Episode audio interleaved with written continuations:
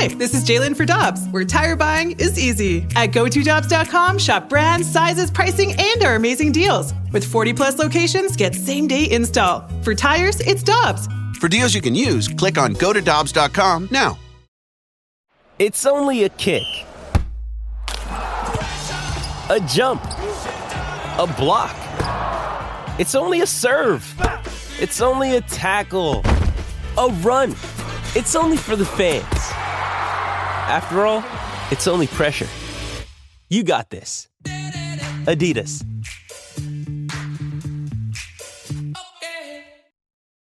Time now for the BK and Ferrario podcast, presented by Dobbs Tire and Auto Centers on 101 ESPN.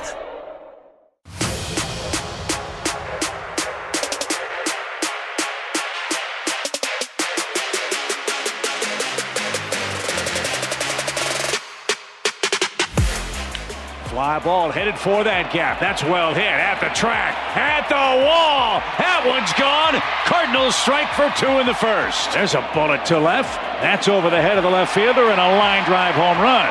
That was scorched. Asking you shall receive. It's a six to three game. The second homer for the Cardinals tonight. Mammoth home run. That was a big league at bat. A J bomb for Jordan Walker, 430 feet into the second deck and left. And the Rangers have won five in a row, their longest winning streak of the season. Eight straight here, and they've locked up another series win with a 6-4 win.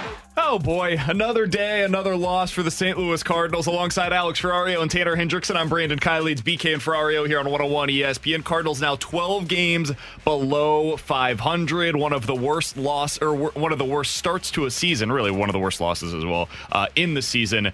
Since 1961, Cardinals have started a season worse than this through 62 games. Alex, twice in the last 60 years. Those seasons came in 1978 and 1980, in which they started the year 23 and 39. So things not going well here in but St. BK, Louis. They probably it, turned it around. How is it possible that they lost when they hit four home runs last night? Good question, Alex. I'm not totally sure. I think it was three home runs, but close nonetheless. Scored four runs on those three oh, home runs. I thought it was four. they, those two seasons, at T Bone, you asked how'd they finish those yeah, years? They probably turned it around. They won 69 and oh. 74 games, and they had three different managers in both seasons. Wow. You may ask, how does that yeah, happen, three. BK? I'm in not totally season? sure. Uh, for all of our fans out there that were around in 1978 and 1980, I'm sure you've got some memories ahead, of those teams. Go ahead and text us in if you know what texting is. Alex. 74 wins might win the NL Central this year, though. Maybe. So let's go Cardinals. it feels like we're watching.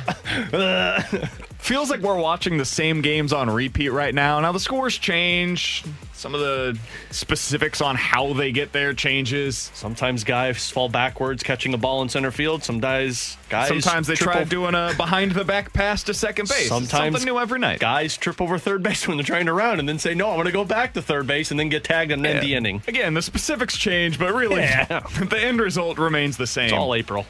I thought there was one moment last night that stood out. It was on Jordan Walker's home run.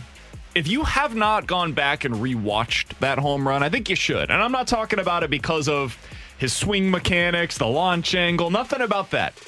Watch the reaction from the dugout.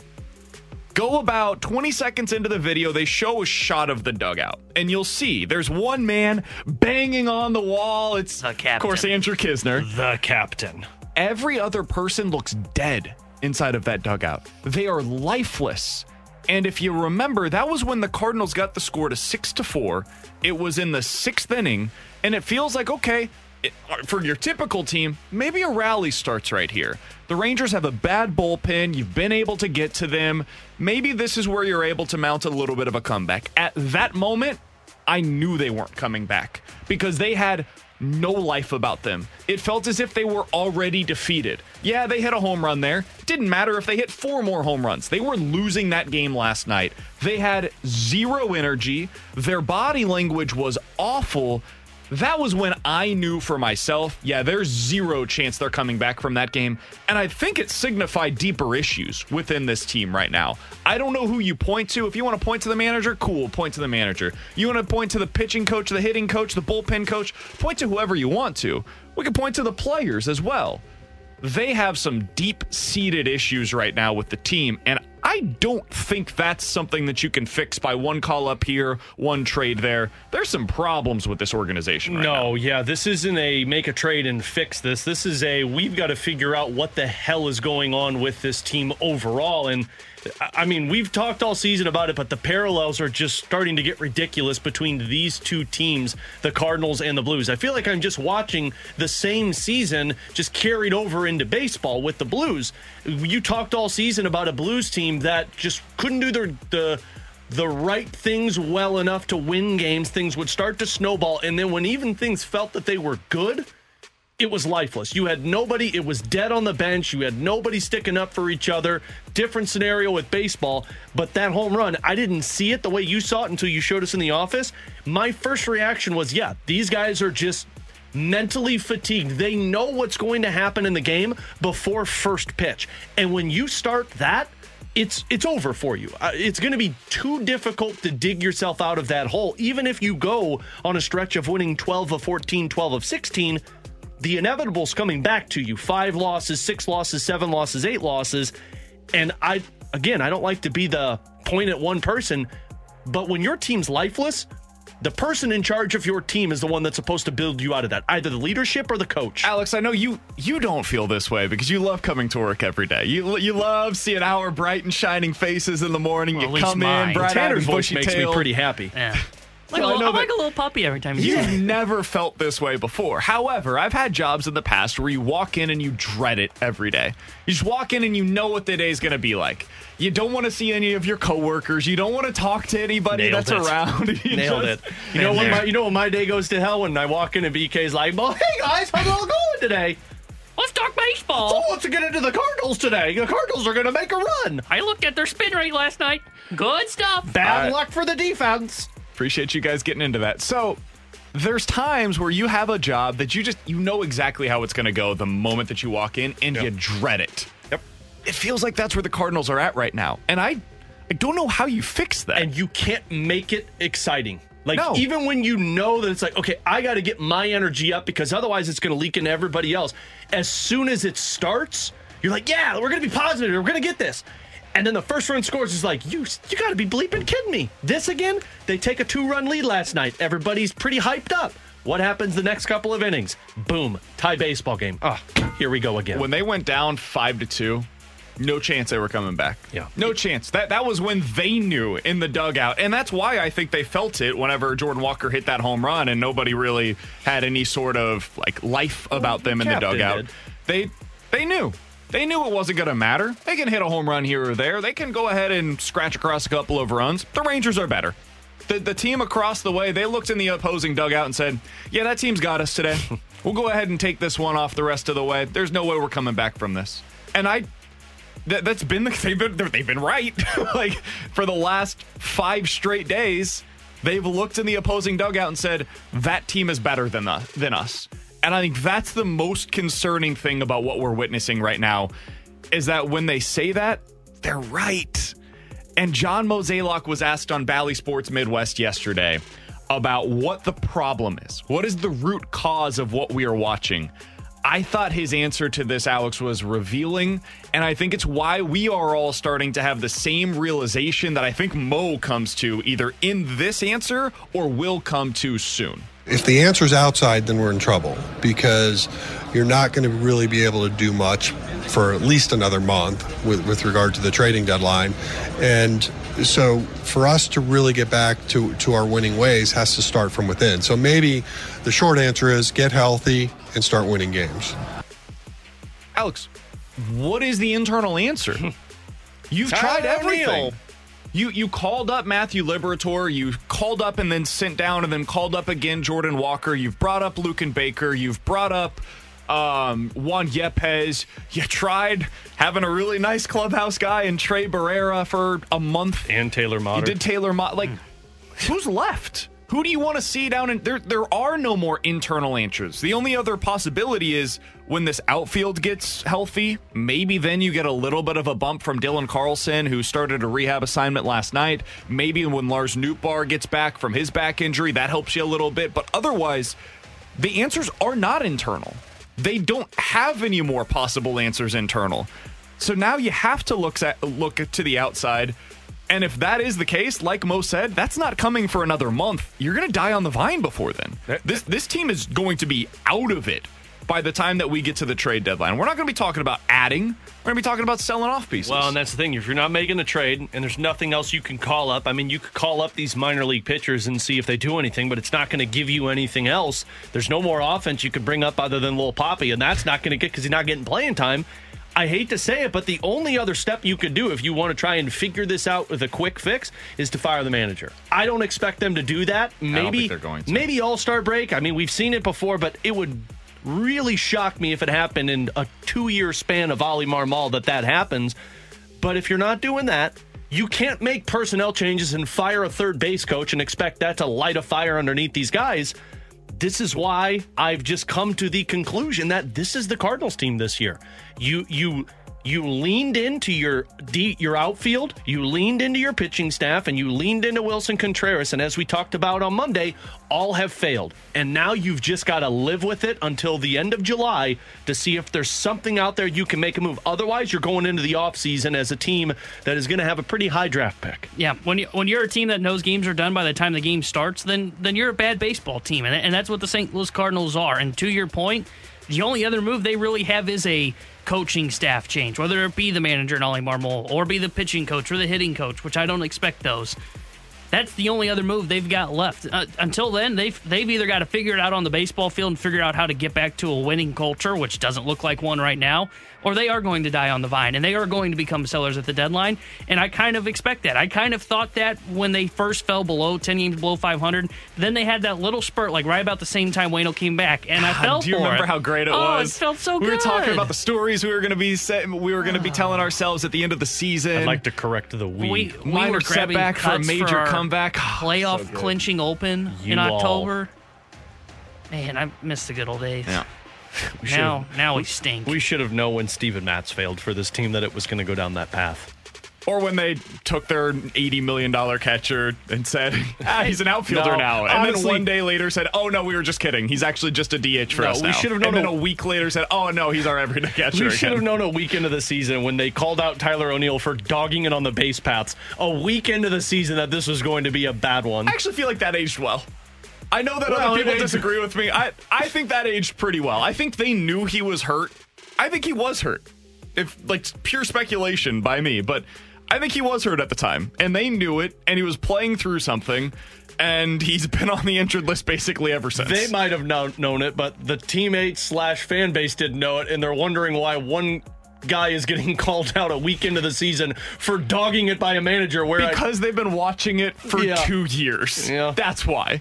Because they know what Tyler O'Neill is. just not a it's not a it's not the start to this fairy tale ending that you're hoping is going to begin for this Cardinals team. Coming up next, alongside Alex Ferrario and Tanner Hendrickson, I'm Brandon Kiley. The Cardinals just aren't doing the little things right now. And whether you want to say that reflects poorly of the coach, the players, whoever, I'm done fighting any of that at this point. It needs to get fixed. And there was one explanation yesterday from Ollie Marmol that I just flatly reject. We'll talk about it next year on 101 ESPN. We're right back to the BK and Ferrario podcast, presented by Dobbs Tire and Auto Centers on 101 ESPN.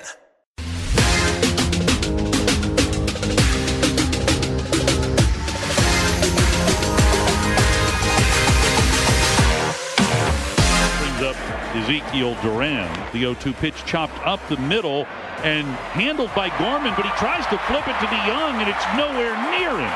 So everybody's safe. Garver at second, Duran at first. Gorman managed to get to that ball, but over on the left side of the infield, and in trying to throw it under his other arm, he just had no direction on that. And he hammers that one in the air, out to right field. Walker ranging back, it's over his head. Two runs are in, into third, Taveras, and it's a two-run double. The throw gets away. Here comes Leone, and Semien goes to third. So he clears the bases. His hitting streak goes to 25 games, and the Rangers lead it five to two. Alongside Alex Ferrario and Tanner Hendrickson, I'm Brandon Kiley. That audio courtesy of the Texas Rangers TV network. Alex, last night, once again, we saw the Cardinals fail at the little things. And last night it was defensive miscues. Two nights ago it was defensive miscues along with some base running. It, it, feels like it's something new every night. It's not always the same players, it's not always the same issues, but there's always something that arises in the game. We're like, man, like just, just play a clean nine innings of baseball, and you've got a chance to be able to win these games. Yesterday, it was basically Nolan Gorman. The weird play where he decides he's going to throw the ball behind his back to try to get a behind the back pass to second base. Uh, that obviously did not work. And then there was a, um, a, a ball that he was throwing into Willson Contreras that went about 10 feet up the third baseline that was nowhere near home base that ended or home plate that ended up um, scoring an extra run boom there's your two extra runs that ended up determining the outcome of the game right there I don't understand why this team is bad defensively now, but they are. Like any number that you want to look at, any sort of eye test, like this team is just not very good defensively. And if it was just the outfield, that would be a little different. It's the infield at times too. Two nights ago it was Paul DeJong and Nolan Arenado that made the defensive miscues. We've seen base running errors from them, from guys that you don't typically expect to see that from. Two nights ago it was Paul DeJong trying to steal second in a play where there there's just no reason for it. It's just weird stuff that seems to happen every single night. And it adds up over time, man, where this team is what, six and twenty or something like that in one run games? It, it's it's starting to add up in a way where it's going to collapse their season because of these little things in individual games. The only thing I can think of is it's overthinking situations. And you brought this up in the office uh, on the defensive side. You're thinking, I'm going to make, I got to make this play because if I don't, it's going to unravel for us. Yep. Nolan Gorman play at second base. If I don't make this play, even though I know I can't, the whole inning's going to blow up. And what's he do? He tries the backhanded flip because he knows he has to make the play. Boom there's another error. The running of the bases. Tommy Edman knows that runs become very minimum for this team. And of course, Nolan Gorman slips up. Tommy Edman's thinking, I got to go. And then it's, oh, bleep, I'm stuck. Boom, you're tagged out. Nolan Arenado, I got to make this catch because this inning is not going to be good. Our bullpen has struggled. Boom, game over. It's It seems to be this goes back to our last segment. The team knows what's coming. They know that it's going to be closer than what it truly is, or it's not going to stay tied long because you evened it up. And they have to make the perfect play Otherwise, it's game over for them. And, and frankly, that's just a mindset that results in errors and blunders because you're overthinking situations. Again, the parallels with the blue season. You're thinking, I got to make sure that this puck doesn't go back door. But what did you forget? The dude that has the puck skating to the front of the and net. turnovers. Like the, the defensive issues for the Cardinals are the equivalent to the yeah. turnovers inside their own zone I for the can't Blues. dump this puck in because otherwise I'm going to turn it over. So I'm going to skate it in on my own stick. Boom, turned over, going the other way when you're overthinking situations, when your backs are against the wall, right now, this team isn't thinking, I'm going to fight my way through it. This team is thinking, I can't mess up. Otherwise, this game's over. Yeah, and, it's obvious when you're watching him like that Gorman play. And I think Jim Edmonds said this on the broadcast last night. He grips it and looks like he's going to toss it overhand and then kind of pauses and then goes behind the back. And then it ends up becoming a massive mistake by the St. Louis Cardinals. And, and even the play where they throw, I think it was the Gorman throw up the line and Contreras knocks it down. And then there's just like this miscommunication and a runner scores, and that shouldn't happen. That's not fundamentally sound Cardinals baseball that we've been used to. And you can see there on that play specifically, you saw everybody's shoulders just dip of, oh boy, here we go again. And to your point, I think they do feel like they need to play perfect baseball. And I don't mean just put up a zero in the air column every night because, yes, that's what you should be doing. You should be putting up zeros in the air column every night when you look at the scoreboard. But it comes down to those little things that we're talking about, those base running miscues, which were an issue in April that we talked about multiple times. The missing of the cutoff man sometimes, just bizarre routes out in the outfield by guys that aren't used to playing out there. Like all these little things start to add up on this team that just can't seem to piece anything together. And this should be the strength of this team, a team that was uh, had a bunch of gold glovers just two years ago. And I understand some of those guys are on the IL, but they should not be as bad defensively and with their base running miscues that we've seen this year. That shouldn't be a problem for them. So yesterday after the game, Katie Woo asked Ollie a question. And it was in relation to what we're talking about right now with their fundamental miscues. She said it's uncharacteristic what we're watching right now. Why, why is that? I included the question in this to be able to give you the full context of Ollie's answer because I think it's important. Here's what Katie had to ask after the game last night and how Ollie Marmol answered it. But what does it say when that focus is maybe not translating in the game? We've seen some uncharacteristic lapses in fundamentals. Explain uncharacteristic. As in, usually this is a team that hits their cutoff man, that backs up plays, that doesn't make a lot of errors on the base pass. Yeah, you have two infielders playing outfield. I'll explain. I'll explain uncharacteristic. Nolan Arenado dropping a ball that's easy for him. Paul DeJong dropping a pop up right in front of him. So he went on to say that it's the outfielders or the infielders playing in the outfield that's leading to these issues. Fair. Like there's some truth to that. Jordan Walker's not good defensively right now. It's just the truth. He's he's really bad out there defensively, and because of the way that he plays, he's playing so deep. There was one hit that dropped last night that probably shouldn't have been a hit. Jim Edmonds mentioned that on the broadcast last night. But he plays really conservatively, so he doesn't make as many mistakes, and that leads to some other issues potentially with him out there. That's fine. Brendan Donovan, Ty, uh, Tommy Edman, they're both trying to play in the outfield right now. I think Tommy Edmonds done a really good job, honestly, all things considered, but he's not an outfielder. Brendan Donovan is a guy that is okay pretty much anywhere that you put him defensively, but there's going to be hits that drop when Brendan Donovan is out there that if Tyler O'Neill or Lars Nootbaar were out there, they wouldn't be. Same thing is true for when Alec Burleson is playing in the outfield, or if you have Juan Yepes playing in left field. Like that stuff, I understand. That's a this player should not be asked to be a good defensive player issue.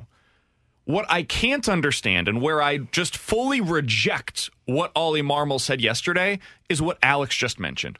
What about when Paul DeJong's dropping fly balls?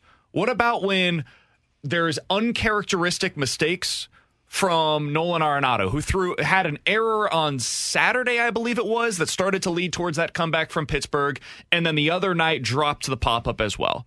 What about Nolan Gorman's misplays that he's having at second base? Some of that, sure, he's just not a very good defensive player, but he's been better this year, and there's been some weird stuff that's popped up lately. That's not because they're playing out of position. That's not because they're rotating guys in and out of the lineup. They've stopped doing that. Those guys have basically started every day in the infield over the last two weeks now. So, how do you explain that? That to me is what Alex is talking about, where it is they're playing so unbelievably tight that they are terrified of making a mistake. And what happens when you're so afraid of making a mistake is that you start making more of them. It starts compounding upon itself. You start saying to yourself, I have to catch this. I have to catch. Oh no, oh no, oh no. And then you get scared. And then you end up making the mistake that you've been so worried about. And that's where the Cardinals seem to be at every single night right now. And there's no way to fix that until you just get that confidence. And then it becomes a question of do you get confidence by making those plays or do you make those plays and then they help you make get confidence? And right now they're stuck in between. Whether it's at the plate, whether it's defensively, whether it's base running, they're just all second guessing every single play that they're making in every single game that they're playing right now. And I I don't think there's a fix, man. I, I wish that I could get up here and tell you like here's X, Y, and Z that they can do to make things better and that it is going to get better. I don't think it is. I think this is who the Cardinals are. At some point, you have to admit who you are. And man, they're 25 and 37. And I think that's reflective of the baseball that they've played this year. Yeah. I, I, unfortunately, I mean, we witnessed lacking confidence uh, in about as perfect of a form as you can ask in 2018, 2019 with the Blues. And I mean, just talking to those guys, it is not something that you could just talk about and say, like, yeah, we're, we're going to be more confident as a group. It's going to come through your actions on the field and that takes some time. I mean, that season it took like two months of Craig Berube before they actually got their feet underneath them. The problem for this Cardinals team is you don't have two months to work with to figure this out because you're going to dig yourself too deep of a hole to climb out of. And on top of that, the pitching doesn't match what you need it to be, or the defense isn't matching what you need it to be. And right now, the offense isn't matching what it needs to be. And when it comes to confidence, I, I mean, it starts from the top down, and it just seems like it's leaking confidence everywhere from John Mozeliak down to Ollie Marmol, down to the coaches, down to the players. And that's not an easy, quick fix for this team. No trade is going to resolve that for this team. You can go out there and trade for Shohei Ohtani all you want. Well, I think that might fix That might fix it, actually. Okay, so that's the only trade that might work. But that, that might be the one. For Shane Bieber. They should do that. If they can do that Yeah. and not have to pay him in the You're offseason. right. Hey, probably trade Paul Goldschmidt, right? That'd be easy to, to, to get done with that. Yeah, everybody seems to be in on that. Uh, oh, you you go out there and trade for a starting pitcher. Yeah, maybe that's ensuing some confidence or instilling some confidence in your group, saying, okay, well they believe in us. The problem is that's not going to happen until the end of July, and I mean, Can we talk about John Mozeliak's comments yesterday on the pregame show? Because I got a little fired up Which with ones? him uh, when he was talking about uh, how they can get themselves out of this hole. T-Bone, do we have the audio? Boy, if I had to say one thing, it's the inconsistency of the club, right? Like, I, I don't want to say it's oh starting pitching or it's the bullpen or it's our lineup. It's it's on any given night something happens, and and so when you look at at when you're winning, you tend to be very consistent. And a lot of times people talk about like ah the cardinal way or or you know doing the little things right. Right now, we're not doing the little things right on a consistent level, and until we do that, we're not going to win games. Now, we're not far off, but we got to get there. And then he went on to say, like, hey, if there's gonna be a solution, it's probably us getting guys healthy because the the answers have to come internally. There's not anything externally that we're gonna be able to add for at least the next month. And that's where my frustration came into play. We're talking about how right now it's inconsistent and consistency is going to get us out of this. And the only thing that's going to do that is health. Well, there's sort of three guys that are on the injured list right now. And yeah, they might solidify defense. I think their offense is going to bring consistency to this team. Tyler O'Neill and Maybe Dylan, Nootbaar. Maybe they, Nootbaar. They are missing Nootbaar in a bad way right now. Fine, but when you get on base, it doesn't really matter if you're tripping over third and not scoring, or if you're not uh, scoring the runs. But Tyler O'Neill and Dylan Carlson are not the cavalry. They're not coming in to save the day for this team. They had those opportunities in the first month of the season, and none of it worked out for this team.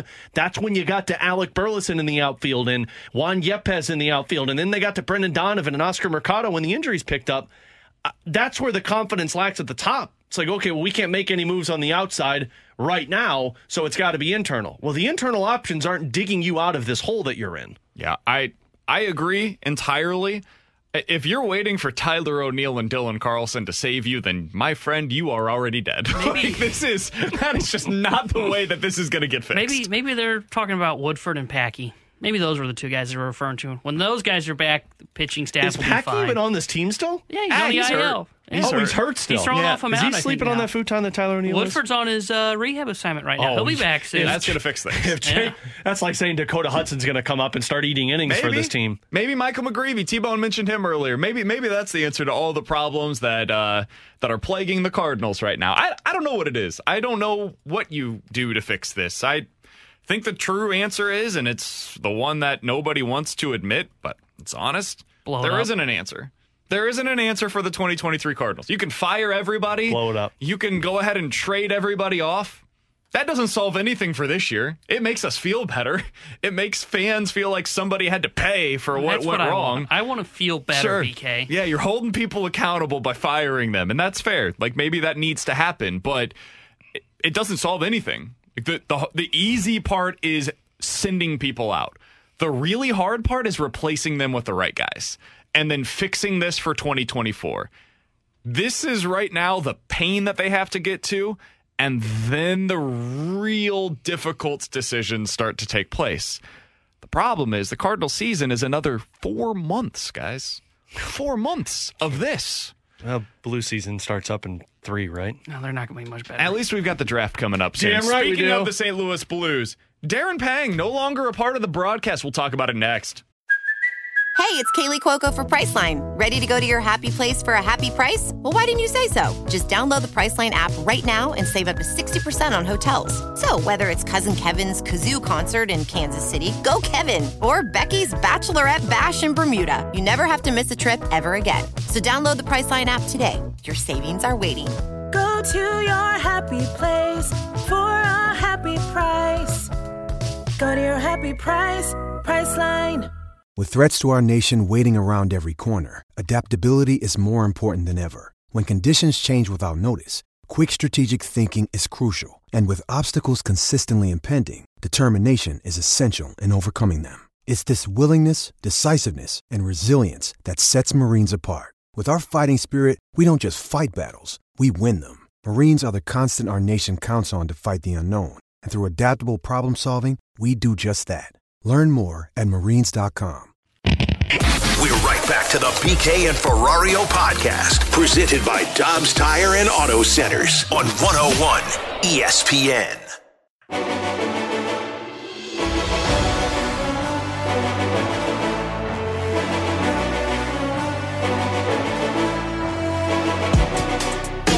Ferrario and Tanner Hendrickson. I'm Brandon Kiley. It's BK and Ferrario here on 101 ESPN. So this is a story that we, we've been wondering if it was going to take place, and it did earlier today. According to Jeremy Rutherford of The Athletic, and he has a full piece on this, breaking things down right now over on The Athletic if you want to read that. Uh, Darren Pang is going to be returning to where his NHL career began, which is in Chicago. He's going to be leaving the Blues TV broadcasts to have the same gig with the Chicago Blackhawks.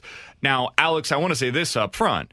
There's a lot of questions going around about Bally Sports Midwest's future. And that is because Bally Sports in general, the Diamond Sports Group, is going into bankruptcy. We know San Diego has been one of the teams that they've just completely disintegrated. Like the the Bally Sports San Diego broadcasts are no more. MLB is putting on their broadcast. We don't know what the future holds, and that's a significant backdrop to what's taking place here with Darren Pang, who is one of the best voices in all of hockey, like regardless of regional or national television. So it sucks to lose him, man.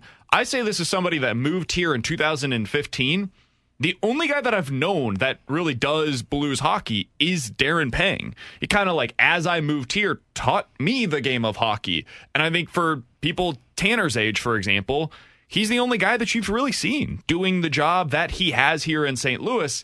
And so to lose him and the passion and the joy that he brings to the broadcast, man, that sucks. Um, so big news here today in St. Louis. Alex, I know you've been around the broadcasts regularly. You certainly go out to Enterprise every single game since you've been doing the pre and post. You know Panger maybe more on a personal level, but what's it? Uh, what was your reaction when you saw this news that he's going to be leaving Bally Sports Midwest? It was the exact reaction of every Blues fan. It sucks to lose somebody as good as Darren Pang. I mean, I've been covering the Blues since 2013, and Darren Pang has been right there with me through it all, just like all these broadcasters when they're helping you and kind of teaching you the game. And you said it best, BK. I mean, he taught people the game of hockey, but he also made it fun. It's not the Absolutely. boring brand of hockey. It's he was fun with it. I mean, the lines, the one-liners that you get from Darren Pang, Holy Jumpin' and Ace of Spades and Dipsy Doodle, like now that is what he provided to the game. And I told you guys in the office what Panger did – to me was he brought the excitement back to Blues hockey when you came out of the lockout because that post lockout season, man, it stunk. I mean, his first year, I believe, was the year that they made the playoffs for the first time in four or five years out of those lockouts. And Darren Pang brought that excitement back. And I remember having a personal conversation with him at the end of this hockey season and just asking him how he was doing. And he said, Alex, this is this is a lot. He's like, it's a lot to do a team and network because he does TNT also. And the cool part about this, and I know it sucks because it's Chicago for everybody, but this is home for him because he played in Chicago. That's where he grew up in hockey in Chicago. He did analysis in Chicago. It's kind of what got his start into the national game. So, as much as it sucks to lose somebody that feels like a family for all of us with Darren Pang, he's going back to where it all started, which in broadcast seems like a really cool thing to say. And from JR's piece, he's going to still be doing the TNT broadcast, which means he'll probably get a couple of Blues games here and there. Somebody on the text line from the 314 said, Guys, I understand that this is probably an overreaction, but it feels like this is the official end of one era of Blues hockey. Most of the Stanley Cup team is now gone. The team is retooling, and now Panger is gone as well. This feels like the final nail in the coffin. I, I, that sounds super depressing They're to say it wrong, that way. I think there's some truth to that. Yeah. Like there there is almost an era of blues hockey which like kind of starts with Alex Pietrangelo and um, Darren Pang being on the broadcast and like the first portion of that closed when Petro went to Vegas, and now kind of the end of that era closes with Darren Pang going to Chicago. I, I think there's some truth to what they're saying. Yeah, I, I mean, and it is depressing. It's very yeah, I mean that's about as dark as you can ask for to say that, but and oh, by the way, he's going to Chicago. right, yeah. Connor Bedard, Chicago Blackhawks. And I saw people saying, oh, he's going because of Connor Bedard. No, he's going because Chicago probably wanted him there. Um, it is, though. I mean, again, he was the guy with John Kelly out of that lockout because the pre lockout, you had a different broadcast crew. And now you've got this broadcast crew, and it's led you all the way through. And I think it hurts so much more because you're right. You had the the peak where you got the Stanley Cup, all those playoff runs, and then now you're transitioning out of the era that was Petro and Steen and all of these guys and going into this younger era. So, uh, I, I mean, a lot of people didn't know much about Darren Pang when he joined St. Louis, and people fell in love with him. So I would imagine whomever that they deem the next uh, color analyst for the team is going to get that same reception. But man, is it going to be tough to see Darren Pang on all those Chicago Blackhawks so broadcasts? this is Jeremy Rutherford's report. Not my opinion, but uh, he said no word yet. But with Jamie Rivers filling in for Pang the past couple of years, he would have to be considered the front runner to replace him at this point. Alex, we have no idea where this is going to go. My guess is it'll be a former Blue. I mean, that's typically the way that this ends up going, or somebody from St. Louis. So, it, whoever the names are, that I, I'm sure there will be probably a dozen names that end up going getting thrown out for this specific position at some point. Um, whoever it is, they're going to do a good job of finding somebody that's going to be able to fill in for Panger. I, I would add this though. Nobody's going to be Darren Pang. No, God, so no. don't, don't Tough ex- shoes to fill. It's the Don't- same as like uh, I'm, I'm making the comp of Oh, Darren Pang and God. Yadier Molina, but like you're not replacing him, so don't think that you're getting Darren Pang. There's just there's no way to replace what he brought. Because I watch the games nationally, man, and the Oh, yeah. games are better when Darren Pang's on them. He's on the Stanley Cup ones. I think he is the best color analyst in hockey, personally. Like when I'm watching these games, and I'm not going to tell you that I've broken down every individual like local hockey markets color What? commentators. I, I don't know. Maybe there's somebody out there that's as good or better. Well, let me I- tell you, Chicago needed Darren Pang. I don't know who it's going to be. Um, but I, I, based on the broadcast that I've seen, Darren Pang is my favorite hockey broadcaster. I, I think he's the best. So trying to live up to that standard is going to be damn near impossible for whoever ends up getting that job. So have a little grace. There's going to be a learning curve for whoever it is that ends up getting that job. Um, but if you missed it, the news of the day here in St. Louis on the hockey side of things is that Darren Pang is taking a job with the Chicago Blackhawks to be their color analyst, and the Bally Sports Midwest broadcast will certainly sound a whole lot different going into 2023. With Alex Ferrario and Tanner Hendrickson, I'm Brandon Kiley. 314 399 9646 is the Air Comfort Service text line. We'll get to questions and answers coming up next here on 101 ESPN. We're right back to the BK and Ferrario podcast, presented by Dobbs Tire and Auto Centers on 101 ESPN. You've got questions, we may have the answers. Maybe. It's BK and Ferrario's questions and answers on 101 ESPN. 314-399-9646 is the Air Comfort Service text line for questions and answers. Let's get to this from the 314. Guys, let's start with the hockey guy here. The Cardinals took away the ping pong table so that way they could fo- focus on their play. But shouldn't they be doing stuff to build chemistry? I know that hockey does this. I think that was insulting you, BK. I know. Oh, well, glad you explained because I didn't understand it. Tanner looked confused. I was a little confused. Thought we were playing ping pong for a minute. Yeah. Do you think they need to go on a family outing? Should they take a no, it's a team bonding a weekend trip. in Branson? And they do, dude. If they want to go to Silver Branson, City? I got the hookup. I stayed. I stayed at a Best Value Where's Inn. that uh, place the Blues stayed before they started either lo- I this did year want or to last follow year? up on that. I saw some pictures of Oh, your Branson? family in Branson. Maybe it'll be a junk Where drawer. were you guys staying? Not at a good place.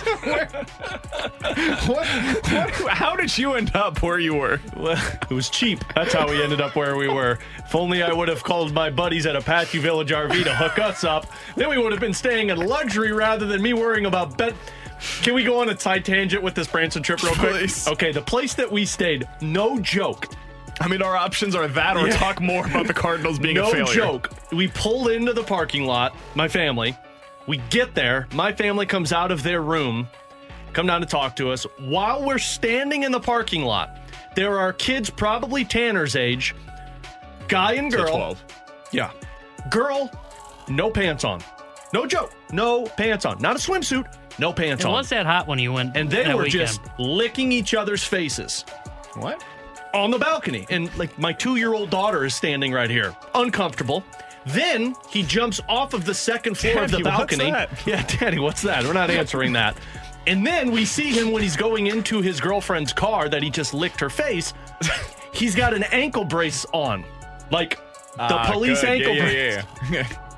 So like, and of course he was staying two rooms down from us. So we got moved to a different room. I'm- I So don't we're think that helps, buddy." Pretty uncomfortable, but uh, so yeah. And then of course, Did you course, see any more face licking by the time you left? no, I think Any he- more licking think- in general? I think, regardless of. I, I think somebody part? complained about him because he got kicked out. We never saw him again. But I think or that was the police. It's maybe called. yeah, uh, maybe he got arrested because he broke his Yeah, boundaries. he wasn't supposed to be there. The bracelet was flashing. It was uh, It was on parole, buddy. it, it was a place that it, it was a place that looks like bed bugs uh, thrive. I think they call it Bedbug Inn. They probably do. I mean, Uh, it's Branson. 314-399-9646 is the Air Comfort Service X line. God. This one comes from the 314. Guys, what would you put the percentages on John Mozeliak being fired after the season? Would you consider them to be less than 5%? I'd say 10%. Texter asks. Can I ask what do they think the record's going to be? I mean, you can What do you project think the record's going to be? Low 500? Not making the playoffs? I still don't think he gets fired. selling at the deadline. I uh I wouldn't go over 50%, but I think if they're below 500 to miss the playoffs, I would put it at 40. I, I think it's been very underwhelming and some disturb I don't know if disturbing is the right word, but some very alarming uh, very alarming trends that have been coming from comment? the front office. They think Tyler O'Neill and Dylan Carlson are going to fix this. I'm disturbed. Yeah, well, I mean, that comment it's fair, but there have been like alarming concerns from the John Mozeliak tenure over the last couple of years, and you kind of can you can kind of put those under the rug, kind of uh, brush those under the rug if you're winning and you get into the playoffs. But when you aren't winning and it's been, let's just be honest, a complete disaster from the very beginning of this season, then it's tough it's tough to just ignore some of those trends that we've seen from the front office if you finish below 500 and miss the playoffs and i know it would only be the first time in his tenure but it's very alarming I'll say this. It's more likely Ollie Marmol is fired before John Mozeliak's fired. I think it's possible both i think end yeah, up going. that's what i was going to say I think you see either both or none. I think Mo's tied to Ollie. I don't. Do you guys think that Mo's going to get a chance this offseason to hire another manager? no No. i think he i think he Could could be four managers in six years? Well, and especially with your you final year I- of that contract extension, you're not hiring somebody and then leaving. They'll let it run one more year of Ollie, and then whoever is the next gener- uh, president of baseball operations will hire him. I said this yesterday, and I still stand by this, whether you agree or disagree. But I, I think the only way that like Ollie were to go before uh, Mo would be if Mo was sensing fire and his last desperate hope. We talked about it earlier. The last hope he has is a coaching staff kind of restructuring, and then maybe he would do that. But if it doesn't work, then I think he's right back out the door by the end of the season too. Yeah, I, I totally agree. I I think either both of them go or neither of them go at the end of the year. And I would say it's like 50-50 right now that it could go either way. I know and I'm not sitting on the fence by saying that.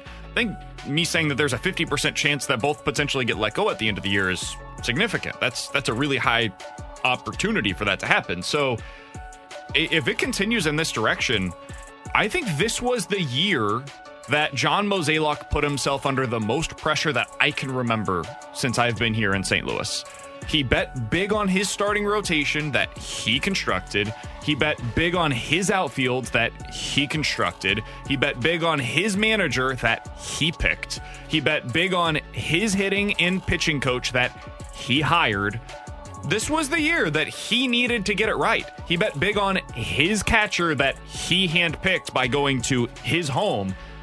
At some point, this is going to reflect on the president of baseball operations that made the decisions to construct this roster that is failing right now. So if it continues in this direction, I I think there is real pressure mounting on John Mozeliak to get this thing turned around. And I I think everybody can feel it. Yeah, and, and to that point, let's also add in that some of the comments that were made in the offseason of, hey, we expect payroll to go up. Now, he got out of that It by did a go tech- up. but he got out of that by a technicality, but he said payroll would go up. And then also the other one that we'll see what happens was he said, I think it was at winter warmup, that we've saved some room for ourselves f- to make a move at the deadline. Can I give a theory on that? Tinfoil, a maybe? tinfoil? I don't even think it's that tinfoily. Oh, yeah, let's go for it. I think the just theory. Cardinals had planned to do more, and then the Bally Sports stuff came out, and they were like, Mm-mm, nope.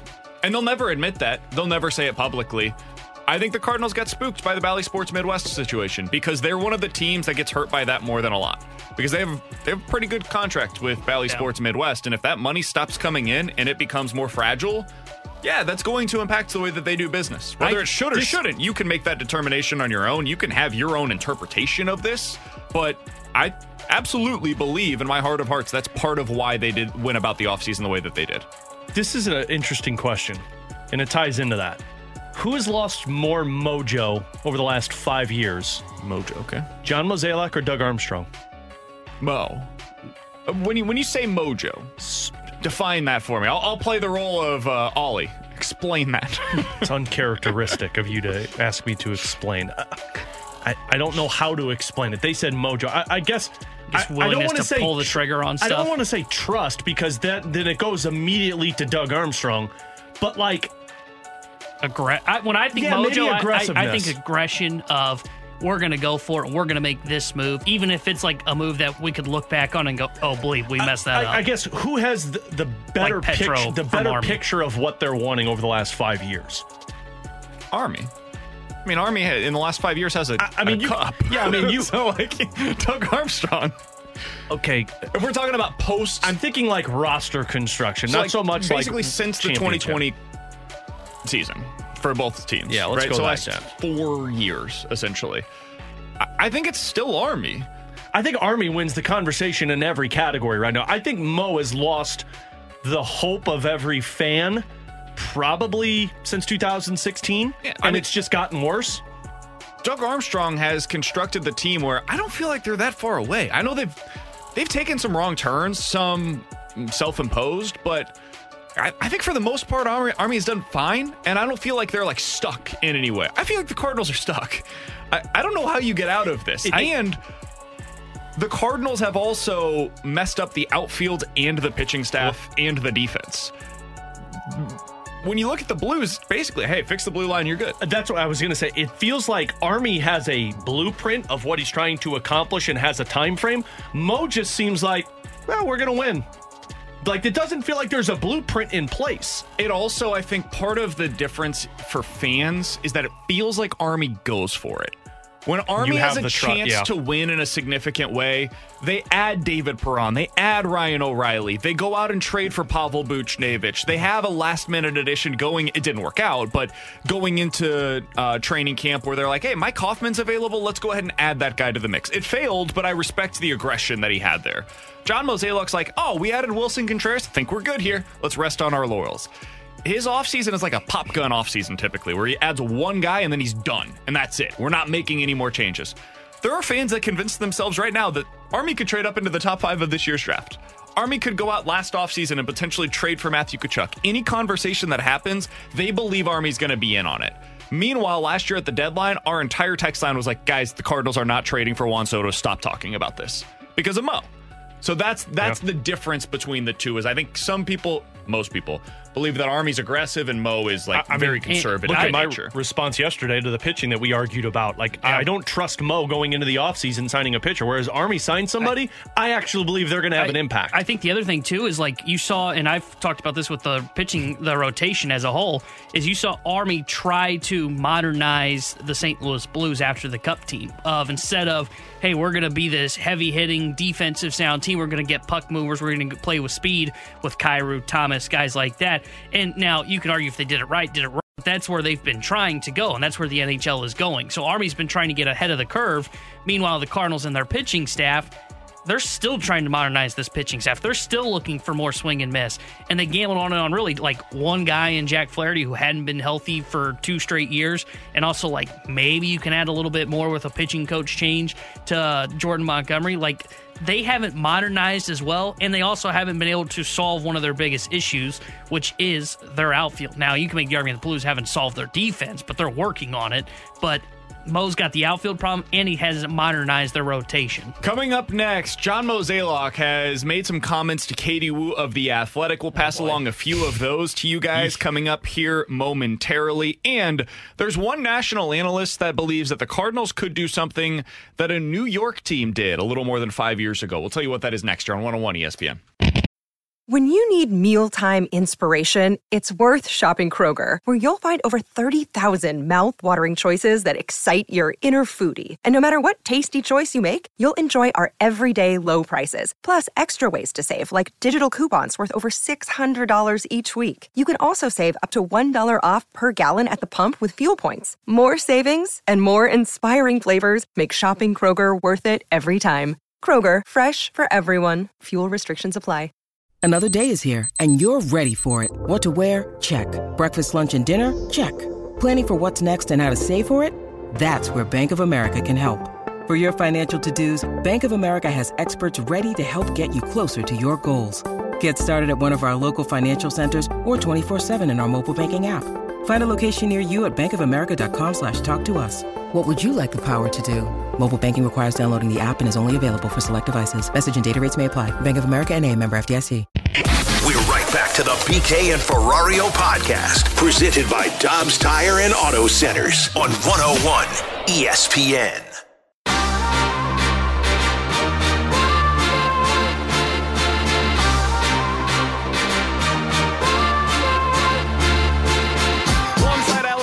Alex Ferrario and Tanner Hendrickson, I'm Brandon Kiley. It's BK and Ferrario here on 101 ESPN. So we'll get to what the Cardinals could do that could be similar to a Yankees team from a few years ago here in just a moment. But guys, the championship ones, the ones that spend like millions of dollars. They, they do spend millions. We don't have to specify how many millions Only and how far away that is from the Cardinals. We'll get to that here in just a minute. Guys, Katie Woo was able to catch up with John Mozeliak yesterday for an exclusive interview that is now posted over on The Athletic. This was a question that she asked John Mozeliak. Quote, how would you evaluate the job that Ollie Marmol is doing as manager? Have you guys seen the answer to this yet? I I saw not. somebody text it in, so yes. I have not seen it. How do you think he answered that question? Well, I would really like to believe that he says, you know, he's been doing a good job, but, you know, there's just certain situations where we're dealing with injuries, so it makes his job tougher. But considering I've not yet heard Mo defend Ollie publicly, I'm very intrigued to know what this answer is. Here is what he said in response to this. This is always a tough question to Oh, answer boy.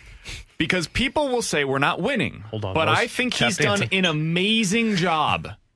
I think he has the trust of the players. Unfortunately, he wasn't dealt the hand he thought he was going to get. You have to make adjustments, and those things happen.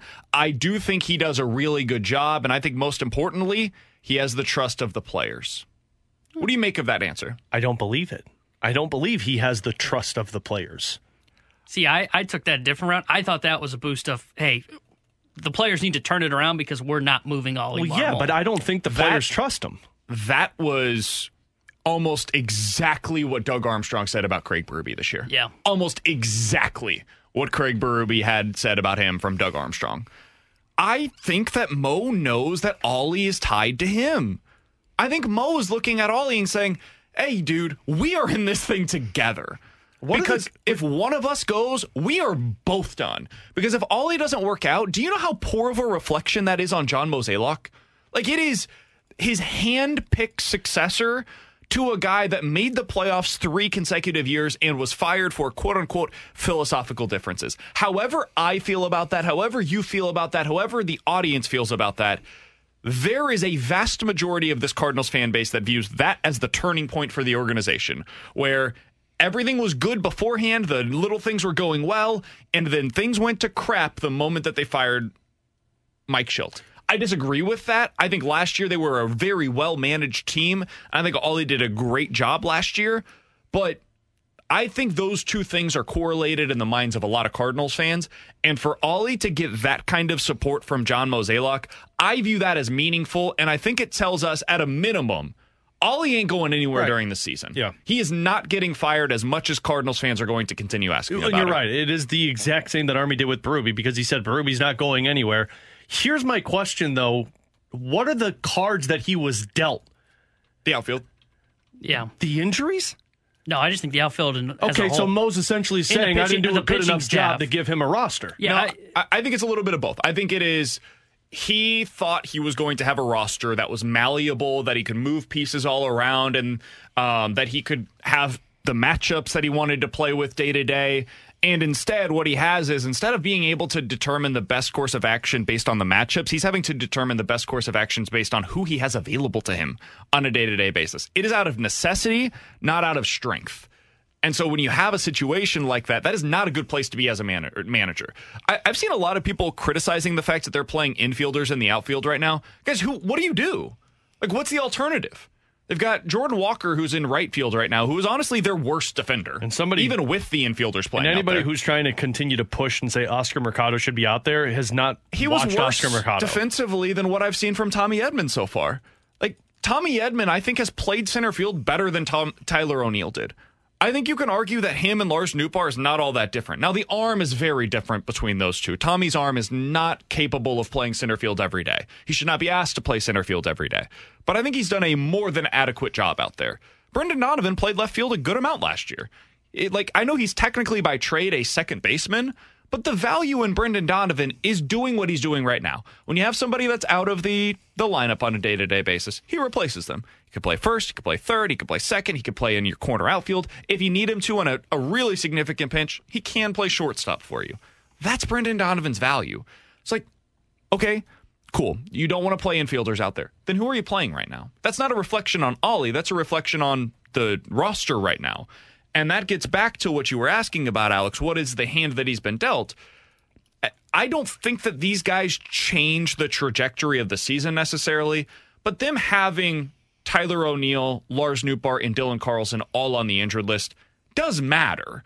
Like, it is meaningful that Lars Nootbaar had the third best wins above replacement this year, even today, despite the fact that he's missed like almost half the season, and he's on the IL them missing Lars is a really big deal. Lars is the only one that I can get behind. I mean, your manager basically shot down Tyler O'Neill the first week Agreed. of the season. Dylan Carlson lost his job in like the third week of the season. I think Dylan Carlson though would be starting today, eh, starting every day right now if he was available not, because of their options. But it's not changing the outcomes of the season. I don't know. I think defensively, uh, like I, I think if you had a, a fresh outfield right now, those guys were healthy. I don't think Jordan Walker's up today. I don't think he was called up because of his success down in AAA. I think he was called up, and I think they kind of tipped their hand on this because Lars Nootbaar got hurt. But you're not winning games because your offense still isn't hitting. And Dylan I Carlson was hitting. might be winning more. Like I think you probably out of the last five games win two or three of them if you have a oh, different oh, outfield. See, I disagree. good defensively with. I disagree with that. I don't think, I think out- it completely changes the way they play. The outfield has been an issue, but it hasn't been the sole reason this team has been losing. It's because you're not getting any offense right now. I think it's both. I think the two are related. I, I think because they are not getting the defense that they need, they're having to win these games like eight to six or something like that.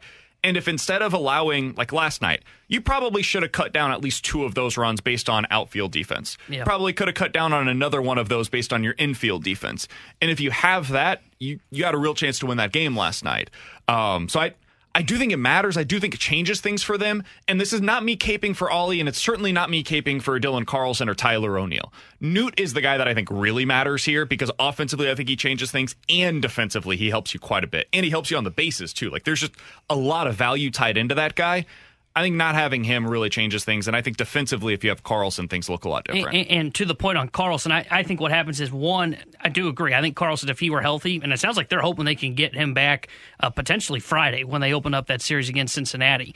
Um, I, I, think what they what what happened is Carlson goes to center. He is starting every day, and then you pull DeJong out of the lineup and Edman's at shortstop again. And then you're taking out, though you're adding a struggling bat in Carlson, you improve the outfield defense, and you're not really losing a whole lot. I do think DeJong is a little bit better defensively at short than Edman's, but you're not losing a whole lot. But you keep Edmonds bat, which has been playing better at shortstop. So I do think you do improve now. Is it to a point where like you improve and it's like you know five win improvement? No, it's like a win in improvement, but it's still an improvement nonetheless. Yeah, I, I think the outfield defense has been an under, uh, underrated part of what's gone wrong. All right, I do want to uh, get to a couple of the, uh, these other answers from him, uh, if you guys don't mind. He he was asked about the outfield specifically by Katie Woo, and he said missing those injured players for this time has certainly adversely affected our club. Did we make a large bet on them? Yes, but our bet was on performance, not on injury. Having said that, either way, it's not working to what we had hoped. There's still 100 games left in this season. Hopefully, these guys can get back and make the impacts that we thought that they would. And if not, that definitely affects how we think about things for 2024. Ultimately, you're going to need production out of your outfield. We have 100 games left to see what it looks like, but if it's not to the level where we feel like we can compete over 162, then adjustments will have to be made there. And he was talking about during the offseason. I think we all agree Tyler O'Neill's not going to be a part of this roster after the trade deadline, much less next year, right? I don't think I don't think we see Tyler O'Neill again. I think we see Tyler O'Neill on another team before we see him on the Cardinals roster. What do you think the future holds for Dylan Carlson? Because Alex, like I do tend to agree with you in terms of what he is as a player. I don't think Carlson's a game changer for them. I think Carlson's going to be gone. I think if you're the Cardinals and you're looking at this, Jordan Walker is going to be your right fielder. They're going to work on the defense. Nootbaar's your center fielder, and you're finding a left fielder. And it's not an internal left fielder because you don't have one of those at least within the next year or two. Um, so I don't, I don't, I don't view Dylan Carlson as a Cardinal beyond this season. And I know everybody's going to be, ah, you should have got Soto when you did. Well, you wouldn't have had Walker and Gorman and Winn, so just chill out about that. Thank you. I, I, I tend to agree with Alex. I, I don't think DC has a future here. And I thought that before this article. I thought that when we had Mo on our show, gosh, what's it been like a month now? I just the way they talk about him doesn't sound like someone that you kind of envision being in your outfield for the future for the next like three years. I, I tend to agree. I think it's going to be Nootbaar and Walker. I think those guys are going to be locked into the outfield. And then I'm not quite sure what they want to do with left. I could see where they decide to go with Donovan left field. I could also see where they kind of explore and maybe they decide to go with, you know what, let's go get someone on like a one year deal that can kind of play the platoons and play the splits and we put them out there in left field. But no, I, I don't think Carlson's a part of this team's future. Final thing that I wanted to get to here. We heard the quote last week from John Mozeliak when he was on with Bally Sports Midwest. And it was Jimmy the Cat Hayes who asked him, Hey, you know, people are talking about the trade deadline. We're now six weeks away from it. When you think about whether you're going to be a buyer, a seller, hold, when you think about the trade deadline and how it affects the Cardinals, how do you view that as a as the general manager, president of baseball operations as this, for this team? And he basically said, "Well, you said the word seller there, Jim. I don't see any scenario in which we are a seller." And then he went on to talk about how they want to add, but they don't know what the market's going to look like. Blah blah blah. We're still a long ways away from that. Katie Woo asked him about the trade deadline. And I thought this was interesting because it was a, in my opinion, very different answer. Her question was this I know it's June and things will fluctuate before the trade deadline, but at this point, would it be fair to say that you don't anticipate selling? I love the way that she framed that because it is going back to the answer that he gave last week. So you're basically following up on that answer a week later after after we've seen them lose five straight games. He said, quote, John Mozeliak said this. That's a question that's coming up a lot. Are we buying or are we selling? Right now, we are staying. We are holding. Ultimately, as we see the next four to six weeks develop, that might decide what we really do in the end. And I hope that we are actively trying to get better come July than looking to move talent. That is a very different answer than the, ga- the, the answer that he gave to Jim Hayes last week. That is him admitting the last five games have changed my opinion on this. Yep. That that he didn't say that, but when you read between the lines, and you have to do that with Mo's answers a lot of the time, he is telling you as a fan, things changed. Our team is not performing the way that I expected them to, and the division is starting to fall out of our grasp. And if that continues, we will sell. Ch- By sell the end of June, his tone's talent. going to be selling. I I, mean, that's the next step for him. And I know T-Bone, you said yesterday, like the All Star break is where you look at it. I, if I'm Mo, and I think Mo's probably starting to think that way also. By the end of June, if you're under 500, you're selling. Yeah, I, I totally agree with that. And, and I think, though I don't think like Milwaukee or Pittsburgh can run away, away with the division, I think they're going to stay above 500. So the further you drop below 500, the more they're running away with it.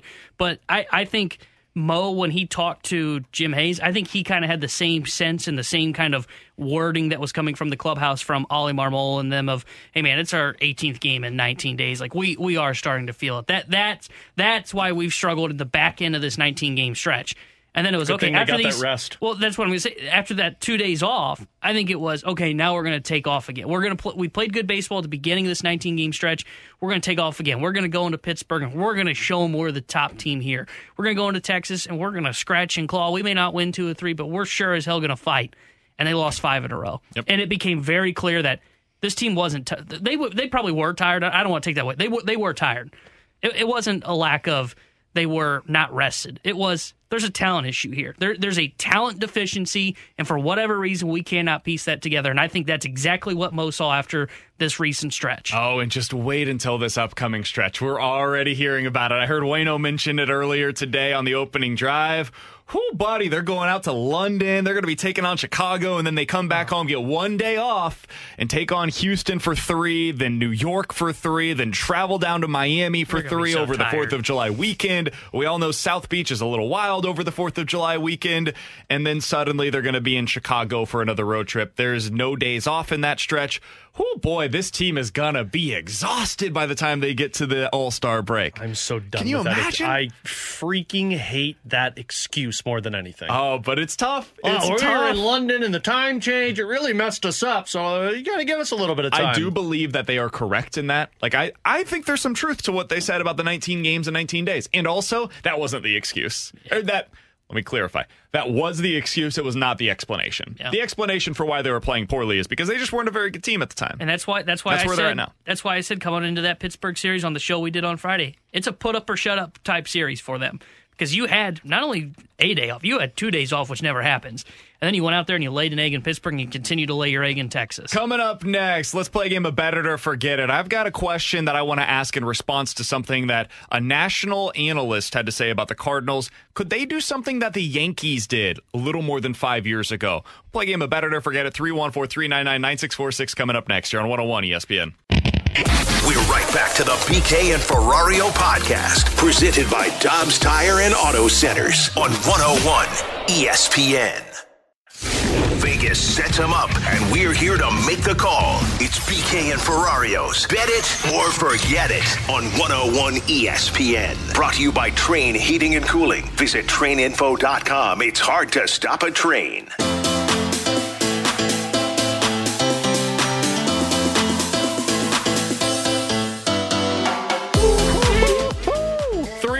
314-399-9646 is the Air Comfort Service text line for Bet It or Forget It. Alex, I want to start with some audio that I heard yesterday from an episode of the Athletics Major League Baseball podcast. Getting spicy on Bet It or Forget It. Marc Carig is a national analyst for The Athletic, and he previously covered the New York Mets and the New York Yankees. So he was talking about the Cardinals, and they did the whole thing where they're like, hey, what if they traded Paul Goldschmidt? And, you know, that's silly. But. okay, got angry. Not going to happen. Look at the analytics. I'm never going to listen again. That's just a stupid opinion. So Marc Carig brought up a possibility that I did think was interesting. He compared this year's Cardinals team to the 2016 Yankees. Here's what he had to say. they strike me as a club that could potentially pull off what the Yankees tried to do about seven, eight years ago. Mm. That insta 16? rebuild, sixteen, right? Like they, you know, they're that when you look at like the mix of players, like the ranges, right? You got some experienced guys, you got dudes breaking in. Man, it looks like you could probably run that move here if you had like now. You know, you, you got to hit on the trades, and then you've got to spend money afterward right? Because like if you're gonna part with that talent but still try to win relatively soon, you're probably gonna have to fill some gaps in free agency or whatever to kind of like, and that's what the Yankees end up doing. So, this is what I find to be really interesting about this, and I want to ask a better to forget it in relation to it. Alex, in 2016, the Yankees went 84 and 78. They had at that point missed the playoffs three of the last four years. The one year that they did made it, make it, they made it kind of like the Cardinals have at 87 and 75 in 2015, and they lost in the wild card game. So they had played from 2013 to 2016, those four seasons, one postseason game. They trade Aroldis Chapman. They trade Andrew Miller. They end up really the big piece that they get in return was uh, shortstop Gleyber uh, Gleyber Torres. Torres. And then they end up the next year winning 91 games, and they've made the playoffs every year ever since. They make it to a couple of ALCSs, three ALCSs in this stretch, and they've become one of the best teams in the American League over the last six years. Alex, better to forget it. The Cardinals try to replicate what the Yankees did by trading multiple pieces from their bullpen for significant assets in return. I'll say bet it because that's probably going to be the only real intriguing pieces that you can trade minus Jack Flaherty because Jordan Montgomery is just dipping more and more how he continues. And between Jordan Hicks, Ryan Helsley, and Giovanny Gallegos, those are going to be three pieces that you could seriously get some interest. And of course, bullpen pieces are always desirable. I don't know if you get the same haul as Aroldis Chapman did because that was, I mean, he was dominant that year. But I'll say bet it. That's going to be probably the most significant return that the Cardinals get at the deadline. One of those bullpen pieces. I, I'd bet it too, and I, I think that's what the Cardinals should do if they end up going into sell mode: is sell off some of these bullpen pieces. Throw Stratton's name in there too. He's been great for the Cardinals this year. He won't be like one of the big sexy options because he just doesn't have like the electric stuff. Hell, he might be the Cardinals really closer instead of trading him. Uh, possible, but uh, I, I think that's the move that they're going to make, and I do think it won't just be the UFAs and Hicks and Stratton. I, I think they'll look to move somebody with control in the bullpen because that's a guy that would really bring something back. So whether that be Ryan Helsley, if he gets to pitching well and you feel start to feel more comfortable with him, or as we've talked about in the past, one of the most reliable relievers in baseball since he's been acquired from the Yankees, and Giovanny Gallegos. I, I could totally see where they do that, so I would bet this. I think the following guys would have value if you decided to trade them at the deadline. Now, differing ranges of value, but value nonetheless. Ryan Helsley, Giovanny Gallegos, Jordan Hicks, Genesis Cabrera, Drew Verhagen, and Chris Stratton. I think any of those six players would have some kind of value at the trade deadline for different roles for different teams. The guys that I think really like tangibly make you better though if you were to trade them are Helsley, Gallegos, and Hicks. I think Jordan Hicks has a lot more value than a lot of Cardinals fans are suggesting right now. If you decided to trade him at the deadline, I wouldn't categorize it as a haul, but you would get a ton in return. He might be the best reliever that gets dealt this year. The guy has a 35% strikeout rate, and he has an ERA that in his last like 10 outings is below two. He has been one of the best relievers in baseball since that weird start to the season for him. So I and he can go multiple innings. Like this is the thing about Hicks is if you wanted him to go multiple innings for you, he can do that. He throws 102. He has big time strikeout stuff suddenly for the first time in his major league career. Yeah, he walks too many guys, but if you strike guys out the way that he does, you can get away with it. I think this is exactly what the Cardinals should do at the trade deadline, and I think Jordan Hicks should be the headliner of what they decide I to do. I just want to know what you think the return is for Drew Verhagen. I think you could get a lottery ticket, like your this version, this year's version of Juan Yepez, when you traded for him. Okay. I don't think so. But moving on, bet it or forget it. And he makes nothing, and he's a bullpen arm that strikes out more than a guy per inning. Somebody will trade for that. Oh. Does the tight butt cheek meter go with it too? Hey man, I know that like when we watch these guys day to day, we feel a certain kind of way, and I'm with you. I don't love watching Drew Verhagen. I, he makes me nervous every time. He would be like six on the list if I'm a team calling about bullpen arms. Uh, agreed. Think they get, they get that far down that list in terms of sellable assets? Absolutely. If you're at the like, so there was a piece from Ken Rosenthal today, and one of the quotes at the very end was basically like, "There's not a whole lot out there when it comes to pitching that could be available at the deadline. The Cardinals could be a one-stop shop for teams." Where they say, hey, let us get a starter and a reliever. Let us get Jack Flaherty from you and Jordan Hicks. Let us get Drew Verhagen, Chris Stratton, and Jordan Montgomery. I know for the Cardinals that doesn't sound sexy, but if you're a team that has four relievers that you trust and then a bunch of guys that are just kind of 4A players, like their version of, I don't know, Guillermo Zuniga, who the Cardinals clearly don't trust.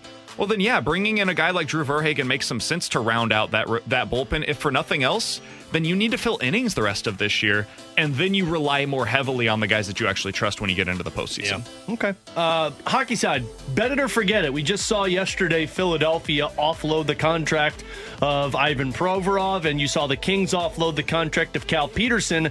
Bet it or forget it. The Blues are going to be able to offload one of their significant contracts this offseason. Can, yes, will, no. So I'm going to forget it. I don't think, just to take it kind of literally, I, I'm going to forget this. I don't think that they're going to end up trading one of those guys. I think they could trade Nick Leddy if they wanted to this offseason. And that's why I would say bet it with Will. I was just looking at this. The Anaheim Ducks, I would keep a very close eye on. Pat Verbeek, general manager, has been around a while. They just hired a older head coach who is going to want to get the learning process in with some of these guys. You've got a younger defensive core.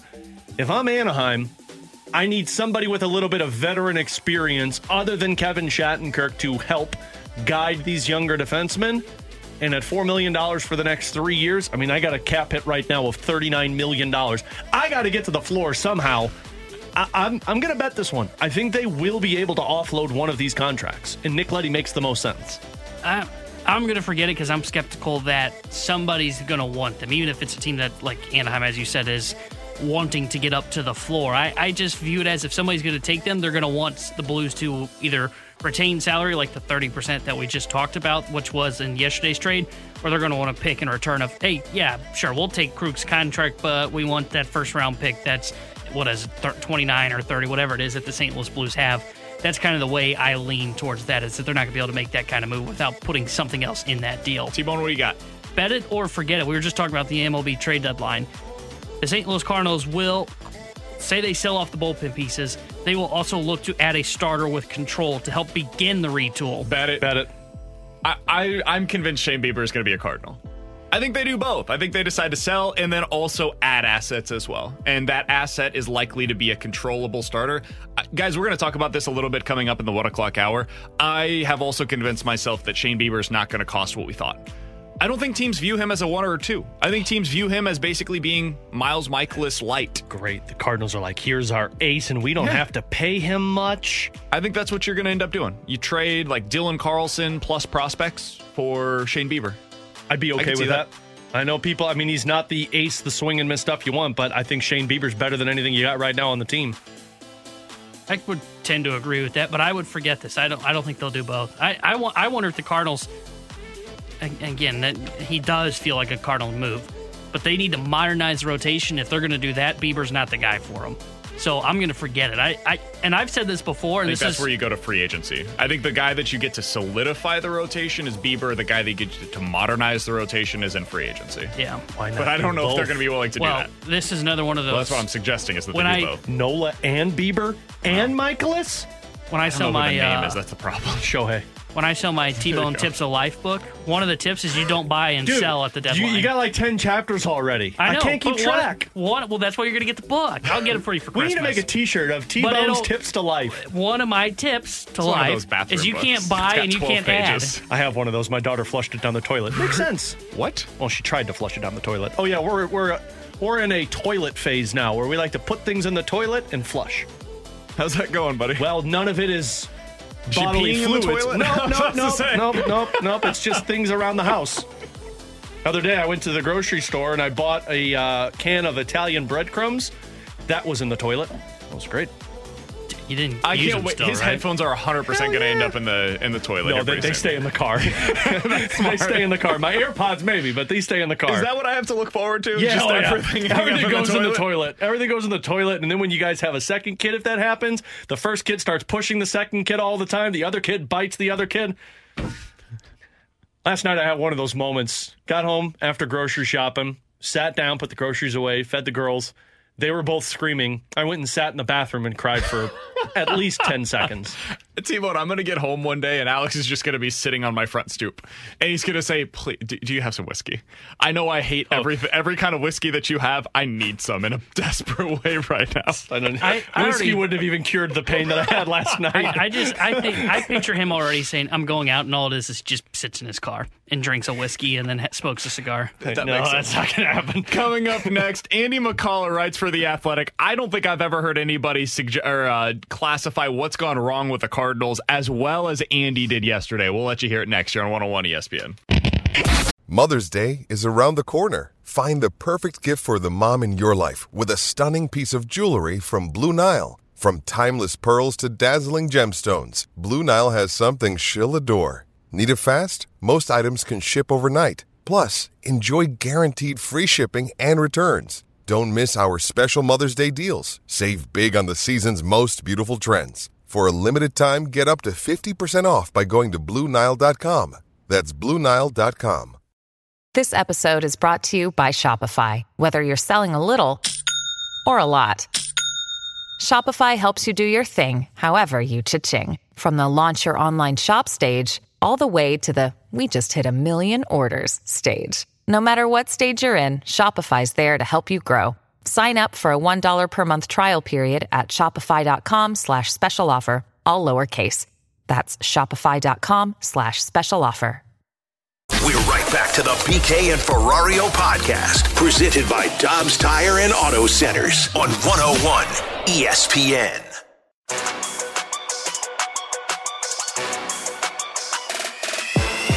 If you ask me which team, who is the best team in terms of talent in the National League Central, I would say the Cardinals. And if you ask me who do I think is going to win the division next year, I would say the Cardinals. There is a problem. They lose almost every day. and it doesn't make a lot of sense.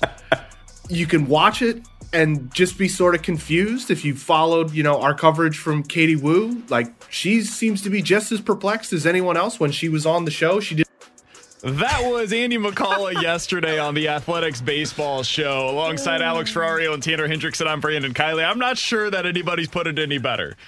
If you ask me who the best team is in the NL Central, it's the Cardinals. If you ask me who I think is going to win the NL Central next year, it's the Cardinals. The problem is they seem to lose every day. Alex, I, I don't know how I hadn't noticed this previously. The Cardinals are three and nine in their last 12 games. Oh, you did notice that. They have the same score in each of those three wins. They won each of them two to one. And who says this Cardinals team can't win one run games? I just don't understand what we're watching right now. My wife yesterday, we were watching the game, and she looks over at me and she says, "Wh- "What's going on? Like, why? Why are they bad?" My wife has had the exact same conversation. and it's like they stink. Why? And I looked at her and I said, honestly, I could give you a million different explanations as to what like my theory is on why they're bad. My honest answer is I don't know. I don't know why they're this bad. Somebody could convince me that it's because like there was some kind of a curse that was put on them this year. I I genuinely don't know. I heard somebody the other day say that this is the curse of Marcell Ozuna. I was like, you know what? That makes some sense.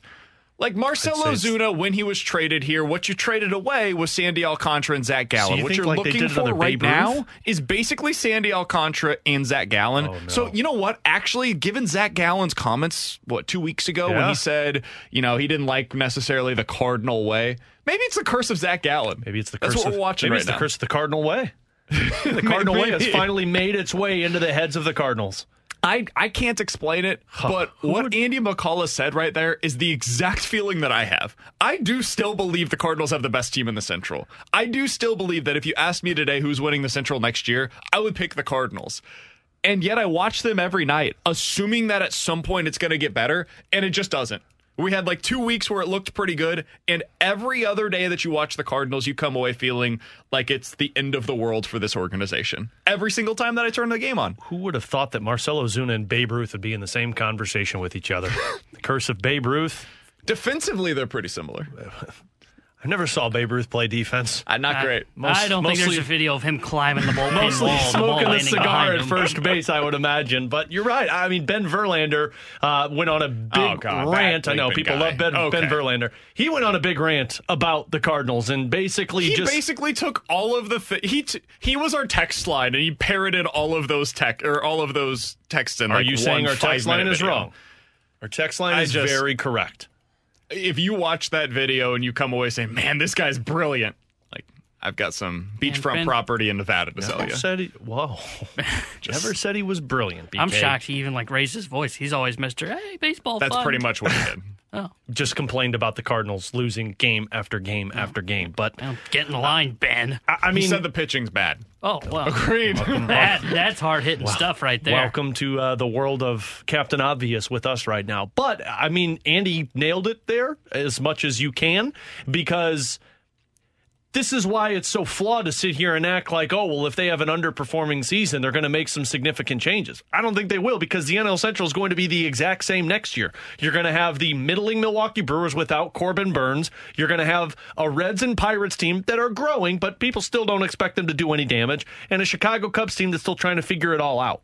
So, as much as we sit here and say, oh, they missed the playoffs, if they get 75 wins, oh, big changes are coming. No, they're, they're going to go out there and say, we're always in it in the NL Central, and we feel like we just had a bad season.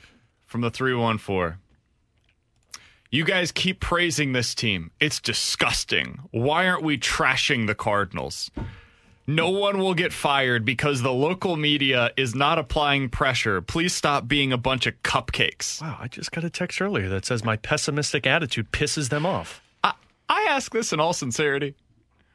What show are you listening to, to, sir or madam? Like, honestly, who are you listening to right now? Because it is clearly not this one. I'd love to know a show, a show in St. Louis that is praising the Cardinals right now. Because I'd love to know what narrative you're finding to praise this Cardinals There team. isn't one, man. You can't. This team's garbage right now. I, and I can't explain why. I can't. They've got good players in this lineup. Or at least they should be good. Willson Contreras can't hit a lick. He finally hit a home run last night. That was nice to see. Nolan Arenado looked lost at the plate again up until last night. Paul Goldschmidt, T-Bone, you said he hasn't had a home run or a RBI on a non-home run in like a month. Like I, I can't explain what's happening right now. None of it makes any sense. And I think nationally, a lot of people are befuddled by it. It's why Ben Verlander goes on a six minute tirade about what the Cardinals have lost in the Cardinal way and how it's gone now. Like, I, I can't explain any of it. And yet I watch it every night and I see the same story developing over and over and over again. And so I, I don't know, man. I think Andy McCullough said it right. I think the Cardinals are talented. I think they're the best team in this division, and yet there's one problem: they just keep losing every single I mean, night. Man. Even Clabe said it yesterday on the opening drive. It's going to be real difficult for this team to dig themselves out of the hole that they have dug up to this point, even with 101 games remaining in the season, as John Mozeliak put it. So uh, there's no way, shape, or form that you can find any positives out of this. Like, I'm sorry I have the pessimistic attitude, but this is what the Cardinals have given me. Every every chance I get to where I say I'm back on board, I said it before that Dodger series. I tried so hard to buy in. That Dodger series, I said it on air with I you did. guys. I said if they win this series, I'm back on board. And then what did they do the next game? Blew it against Cincinnati, and since then we're talking about a team that can't win a series. I wonder how they'll lose tonight. Well, Uh, oh, this tonight. What- what's not happening tonight yet seems that- like a passed ball catcher situation. Oh. we haven't had a Willson Contreras defensive problem No, lately. If I know this team at all, they win tonight. They win tonight. It'll be a weird way to win. I don't know how they're gonna. watching? Well, because they now like, this is their getaway game. they they do just enough to be like, oh, maybe, may- may- maybe. You know, John maybe? Gray's been really good, right? Yeah, that's why it's gonna make no sense. Yeah, but you know Jack Flaherty's been really it's good, It's why right? I think they're going to win. Like yesterday, I knew they weren't going to beat that Dunning character. No chance. Nobody in our audience Dane? had ever heard of Dane Dunning before. They were definitely losing that game. No chance they were going think to they're win that definitely one. losing tonight. yeah, I Um, don't see them. They're going 0 and 6 on this road trip. I, I think they're going to win tonight, and then they Drop two they three lose two of three against Cincy. Yeah, that I think that's the way this goes. I think to trying to think of who the guy's going to be that is the hero today. Going Luke up, and Baker. like I could see like a maybe Oscar Brendan Donovan has another big game. Another big game. Yeah, he, he, I mean, he, he won the game for the. I, I can pinpoint the wins recently, so we can go back 10 days ago to when they won 2 to 1 in 10 innings, and you remember exactly what I'm talking about because there haven't been a whole lot of those. Um, Brendan Donovan hit the home run, stole third, and then uh, made it home on, I think it was a passed ball. That was a Brendan Donovan game. I think you could get one of those tonight. Yeah, no, I don't. Yeah, I don't. Um, I uh, Sorry, with my I see what, I pessimistic see what's attitude going to happen is like it's going to be a close game, and you're just waiting for that pin to drop. And what happens is, is like Oh. it's a chopper to first, and Goldie makes an air tonight. Can't believe I didn't think about this. Knizner's going to be the hero tonight. El Capitan? Yeah, he's going to be the hero tonight. All right, I'll take it. I don't see that happening. It'll that be happening. a bloop and a blast. Oh, you think he's going to hit a home run off of Jon Gray? Yeah. I mean, he's been like their best hitter I get it, last but- month. Yeah, I'm uh, I'm out on that one. I think Knizner. Knizner's the hero. I'm, I, I'd text, text line. You you deserve the praise for that one. Do you want I- I to put some money on it. this, like T-Bone did with Wayno You going think six? I am going to put my hard-earned money on the St. Louis Cardinals? Yeah, don't do it. I I, mean, I was in uh, hard-earned money. I was in Chicago the last couple days. And Man, I was I- gambling on the Cardinals, and well, my wallet's empty now. We were really hoping you were here on Monday because we thought we were going to get another ten bucks out of you on Wayno going six. oh no, I learned my lesson. Yeah, no, that's not happening. And So you've got a based loss? on his interview Yeah. today, Oh, yeah. I, I wouldn't gamble on Wayno's golfing game either. You've got a loss. Oh, Oh yeah, yeah, it's lost. We've got an intern in here. Brendan's with us. Brendan, loss. Do you think they win or lose tonight? You can talk into the mic, Brendan. I think they get a win. You think they get a win? Yeah. Who's Yeah. the He's hero? the Uh, optimist. I- Yeah, I, think, appreciate think this you're guy. right. I think they lose two out of three in Cincy after they Okay. take the dub tonight. But See, All right, It's just this how guy's I feel like optimistic. how He it got his mic All right, trainer. turn the mic off. He's earned himself some more opportunities. Alex, he's coming for your job. Yeah, I know. The junk drawer is coming up next here on 101 ESPN. We're right back to the BK and Ferrario podcast, presented by Dobbs Tire and Auto Centers on 101 ESPN. Let's open it up. The junk drawer with BK and Ferrario. Brought to you by Fenton Bar and Grill. Best trashed wings in Missouri. Dine in, carry out, seven days a week.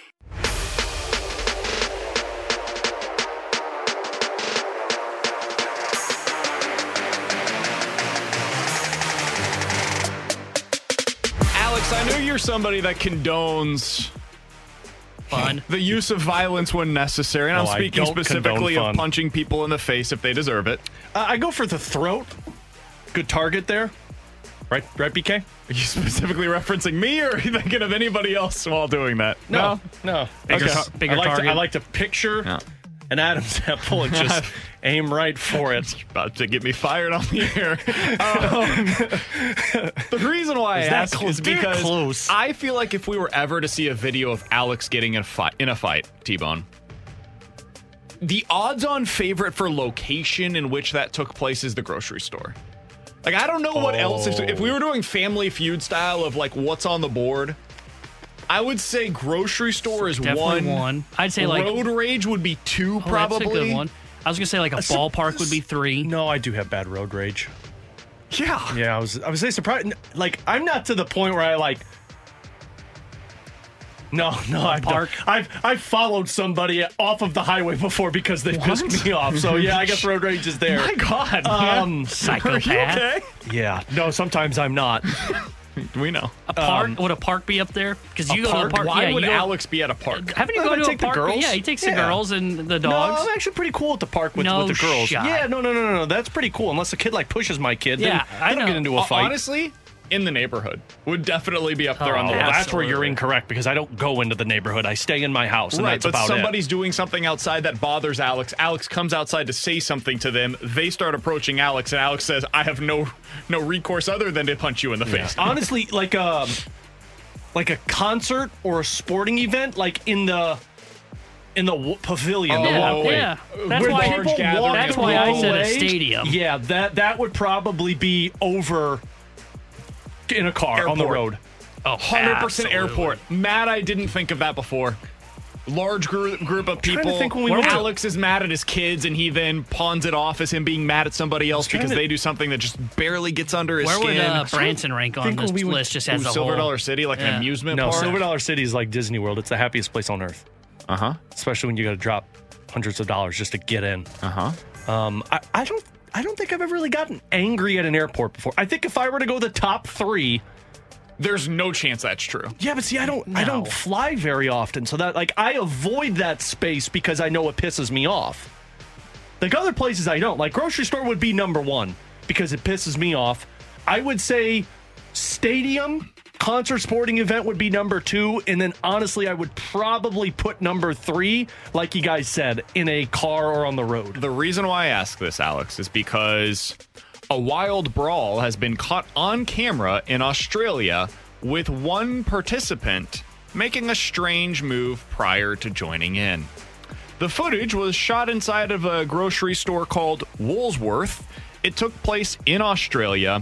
One woman, prior to joining in on the fray, handed her baby over to another person before punching another member of this group in the face. Well, I could see safe, that being though. a move that Alex I don't know if I would ever hand my baby to somebody. He's got one baby in one arm, the other child is in the grocery cart, and Alex moves the grocery cart over, hands the baby to somebody else, and then gets into the fray. Yeah. I could totally see that I think you're Alex that good a father that you would hand off the child to get your punch. No, in I'm not good of a father to where I would find a way to do it while holding the baby. No, and protect no, the baby. No, that's not being a good father. That's father a great because then she's in the crosshair. She's got to understand violence No. is okay. You know what? I take back my uh, statement of good father. I'm taking it back. Whoa! Turn back in the I am uh, a father of the great year dad. Great dad. I am a great uh, dad. Do you you see consider what his his all the time? He'll wear a hat every day that I tells wear you a all hat about that it. says Why does I'm he a not say girl it dad. today? Because it's got some type of grease stain on it. I don't know where the freaking came from. So It was pine tar, I'm telling you. The other th- question that I wanted to ask as a follow up Who on this station is most likely to get involved in that kind of a fight? Jamie Rivers. I, I, I actually disagree. Really? Oh, I think me. Anthony Stalter is number one. Oh, uh, Oh no, I don't think so. I think Anthony's chiller than I am. We had somebody from the Peanut Gallery that suggested Randy. I did not make that suggestion. I want to make that very clear. I no, see, I, I no, I think I have more of an anger problem than Randy. I would say it's. I, I would say don't I have to be if the I top of the agree list. With that. Yeah, You've but only way mad at Randy's getting before, so has Randy. I think Randy's more The Only upset way than that you. Randy gets into that is if they're arguing about a sports stat with him. I get angry if you step in front of me when I'm trying to pick Have you up. seen I our could- text line when I we could come in? totally It's not see- always about yeah. sports That's that he gets I mad guess. at people. I, I could see Randy dropping gloves at the grocery store after someone, you know, questions him on a trivia thing. If I we could were totally putting a big it. board here together, like top four people most likely to get into a fight at a grocery store, I still think Jamie's high up on that list. I think I'm higher than Jamie on that list. Jamie is way more calm than I am. I think Rocchio's higher than we're giving him credit for. No way. I think No way. Rock would just yell at you. Yeah, I think Rocchio Ah, would just okay. shout where he's actually talking to you. I think Carrie would be willing to take care of business if necessary. I don't think anybody would even get close to forcing Carrie to take care of business Yeah. because That's he's really intimidating. Maybe So, that's yeah, why good it's the point. same with Jamie. Maybe That's, yeah, why- you're not messing with Jamie. I think Me, my- I look like I'm meek, so that's fine. Not just a look, man. It's kind of how we are as people. just Speak for yourself, Kylie. I think I would go Stalter one. Ah, I agree with the suggestion that we were told off air. Randy two. I think I would go Jamie three, Carrie four. That would be my top big four? the top four. Wow. That's impressive. I thought I would have cracked the top three. I think Alex is more talk than fight. Uh, I don't yeah. think Al- I, I- I don't think Alex would actually fight at the grocery Who's store. more likely to do it, me or him? Honestly, I think Tanner. Yeah. I Kind think of agree. Tanner is You more guys likely. haven't seen me at uh, Costco. Somebody said BT has blackout rage. Fair. I think he cares too much about his public persona to do this. B- BT, BT is too kind. He's got the kids to worry about. He's on the the Redbird show. And can I be honest? I've never, I've never seen BT angry. Oh, I've seen BT angry. Well, I've never made him angry. Ask him about what comes next. You know, talk about kicking puppies and stuff. Well, stuff. yeah. Well, We all have our bad moments. Trust me, I, been there. I don't poke the bear. Okay, I, I, I haven't brought that up, but I've never seen BT angry. Somebody said the least likely to do this is Marsh. 100%. Oh, yeah. Mar- Marsh Marsh is is- at the bottom of this list. Marsh is never doing Marsh and that. um, Tim. Tim's pretty low on this list as well. See, I would Ja- put- Jackson might be Oh, yeah. lower than Tim on this list. I think Yeah, Carrie would be bottom. low on that list. I don't Really? think Carrie would get into it. Yeah, I think Because I- Carrie's I think a really nice guy. I don't Carrie's think he would chill. fight. Oh, agreed. Carrie's the nicest guy you'll ever Yeah, meet and I don't until he's not. fight. Until Nobody's you ever going to him step angry. over that boundary on Carrie. Oh, Other I- people he would. I don't see people doing that with Carrie. I don't know, man. I I just I don't think that would happen. I I think people. I think see- it would be really dumb for people to do that. Yeah. I think there are some people that are really dumb. Yeah, I would I agree mean, with that statement. Like people that think I wouldn't do anything. Coming no, up man. in about 15 minutes That's or a whole new so. person. There's a big story in the world of soccer that I want to get to. We'll get into that and how it potentially impacts St. Louis City SC. We'll do that coming up in about 15 minutes or so. But coming up next, guys, the Cardinals have run out of internal options, and I think John Mozeliak even is ready to admit that. We'll talk about it next year on 101 ESPN. We're right back to the BK and Ferrario podcast, presented by Dobbs Tire and Auto Centers on 101 ESPN.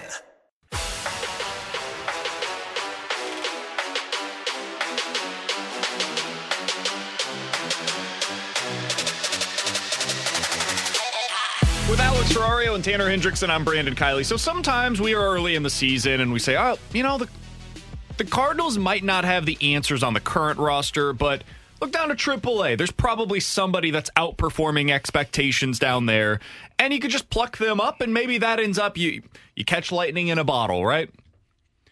I think they've run out of lightning in a bottle ideas. I think that's where we're at with the Cardinals right now. John Mozeliak was asked about the Cardinals situation right now and whether or not there are external answers to their questions. Here's what he told Katie Woo of The Athletic. Quote, when you think about starting pitching, do I feel like our starting pitching is trending in the right direction? I believe that it is. Do I think that we can go out and find starting pitchers to help us right now? No. Those types of markets have not been fully developed yet. And from an organizational standpoint, it's not a popular answer, but we have to figure this out from within. Guys, the Cardinals don't have external answers to their questions right now. They can't go out and trade for outfielder X or starting pitcher Y or reliever Z. There are no answers out there. Not for them right now. Now, a month from today, around the 4th of July, maybe we could start talking about that. But teams don't trade this early in the season very often. And when they do, it's a very rare case like the Willy Adames trade where they have Wander Franco coming up to the big leagues, and suddenly they need a spot for him. And Willy Adames is on the move to Milwaukee because of that. I don't foresee one of those kinds of moves coming in the immediacy. And this gets back to the question that we were talking about earlier, which is okay, if you're not going to trade, if you don't have guys down in AAA that are outperforming expectations other than Lil Poppy, your boy Moises Gomez, another home run yesterday. who is very clearly not a part of their plans, ridiculous. this is on the current 26 man roster.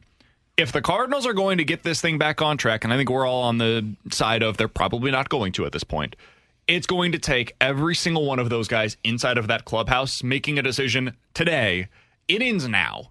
Today is the day that things get back on track. Today is the day that these guys inside of this clubhouse take it upon themselves to make sure that what we have seen for the first 62 games was the outlier, and now what we see for the final 100 game stretch is the real version of the Cardinals. I don't think that's going to happen, but that's got to be what happens if they're going to be able to get this thing back And on I don't think it's going to happen either because, like, to act like losing to the Texas Rangers last night is rock bottom is just ridiculous. I mean, you were just swept by Pittsburgh. You were nearly no hit perfect game by the Kansas City Royals. Mike Myers pretty good. Mike Myers, well, yeah, he sliced through that terrible. lineup. Here's the problem: like you've had multiple rock bottoms this season, and not once have I seen the Cardinals say, "Bleep it, no more. This is not going to happen." Same thing with the Blues. I thought after that Arizona Coyotes loss, it was this is never going to happen to us again. You know what they did? They laid a dud the next game. That's why it's so hard to believe. And now that we're tying this team's turnaround to two outfielders, three outfielders getting healthier, great. If that's your your next answer to the problem, you're going to find that out sooner rather than later that that's not the solution. The problem is you're going to be too far deep into it when you make that final call that these guys weren't the answer. And you're right, they don't have anything in the minors. As much as I love Lil Poppy, he's not coming up here hitting five run home runs every game for you to put you back into these games. And, and not only are you past, there's no internal options. There's no more like rah rah speeches that can be given in No. that clubhouse because they've already had that Well, moment. and it's what Joey says all the time on the broadcast when I talk with him about that of like, does somebody have to find a way to instill some energy? And he said, you can try, but everybody can read through your BS. When you try and instill energy to a group that has lost all hope, everybody's reading through your BS, and you can't fake that. And that's the Cardinals' problem right now. Willson Contreras can try and start a fight in the middle of a game. You can't read through that BS. Oli Marmol can try and hype everybody up on a Jordan Walker home run. You can't. You can't fake that. Somebody somebody the other day said they need to get into a fight. Guys, that's not going to do it. They they've tried just about everything. Like they had arts and crafts day with Adam Wainwright showing them a bunch of pictures on how they've had bad Junes in the past, and they've They had had bad arts and months, and now it's it's time for them to get things back on track. Every year they've got something like what they had in the first month of the season, and they find a way to overcome it. Maybe Well, they need some salsa. I, I don't think it was about that. I think it was about this team. Do you like that? I wish Didn't we that go poorly? Didn't that end really poorly for Matt Uh, it Carpenter? started the with the salsa thing? and Well, then it was got like, hot oh. for a while, Yeah, and- it, it Yeah, worked out got all right for a little spicy, and then it kind of miled it out. I did want to address a text that we got 314 399 9646 the Air Comfort Service X line. This comes from the 217. I've seen a lot of this, and so I want to make sure that we discuss it today. How much do you think Nolan Arenado is regretting his decision not to opt out at this point? Guys, Nolan Arenado right now can take a look in the mirror if he wants to be upset at something. Nolan Arenado hasn't played well for this team in 2020. And I give him credit. He has called himself out multiple times. He's taken full accountability for it. And so, like, nobody's more frustrated, I promise you, than Nolan Arenado at his performance this year. But one of the biggest issues for the Cardinals right now is that Nolan Arenado hasn't played up to Nolan Arenado's capabilities. And until that changes, we're going to keep talking about the same things. Like, if we're being totally honest, the answers for the Cardinals are pretty simple. The answers for the Cardinals are Nolan Arenado starts hitting the way that we know he's capable of. Willson Contreras starts hitting the way that we know he's capable of instead of having an on base percentage below 300 and a slugging percentage below 400. And at least one of Dylan Carlson or Tyler O'Neill gets healthy and starts hitting. If those three things happen, the Cardinals are going to be fine. The problem is, I am leaking confidence of any of those three things taking place anytime in the immediate future. There is nothing about what we've seen from either of those two outfielders that I mentioned, or Willson Contreras or Nolan Arenado, that suggests to me this is going to get back on track and it's going to be so consistently for the rest of the season. And this is that's the problem. This was my concern too, and why I've said it before. Like it, it seems like everybody's looking to Nolan Arenado to fix this on the team. You can't rely on one person to change the outcome of your season. And it seems like everybody's wanting Nolan Arenado, Arenado to get going. But I'm not expecting him to change everything. I'm expecting him to perform like 25 to 30% above league average, which has been where he's been at in previous seasons. And he's not doing that this year. Like, to, even defensively, Alex, you mentioned this earlier. I don't think he's been as good defensively this year as he was last year. I don't think he's been the problem, but I don't think he's been at nearly as good. Like, think about the spectacular plays that we saw from start to finish last year. I, think we've seen like two or three of those so far this season. We're 62 games into the year from him. And we have seen like a decent he has some of those plays where you're like man uh, he's going to try to make some, something spectacular happen and therefore you live with the results and sometimes it ends up in an error. I, i'm more than happy to deal with that because he makes so many great plays defensively. But there have been a few of those that continued this year without as many of the spectacular. And you look at some of the other stuff like willson contreras. I'm not expecting him to come out and be a world beater. I don't think he needs to change the lineup exclusively but him batting 215 and not hitting for as much power as anybody expected him to yeah, that's part of the problem for the St. Louis Cardinals in 2023. And then their entire outfield basically being a big old zero.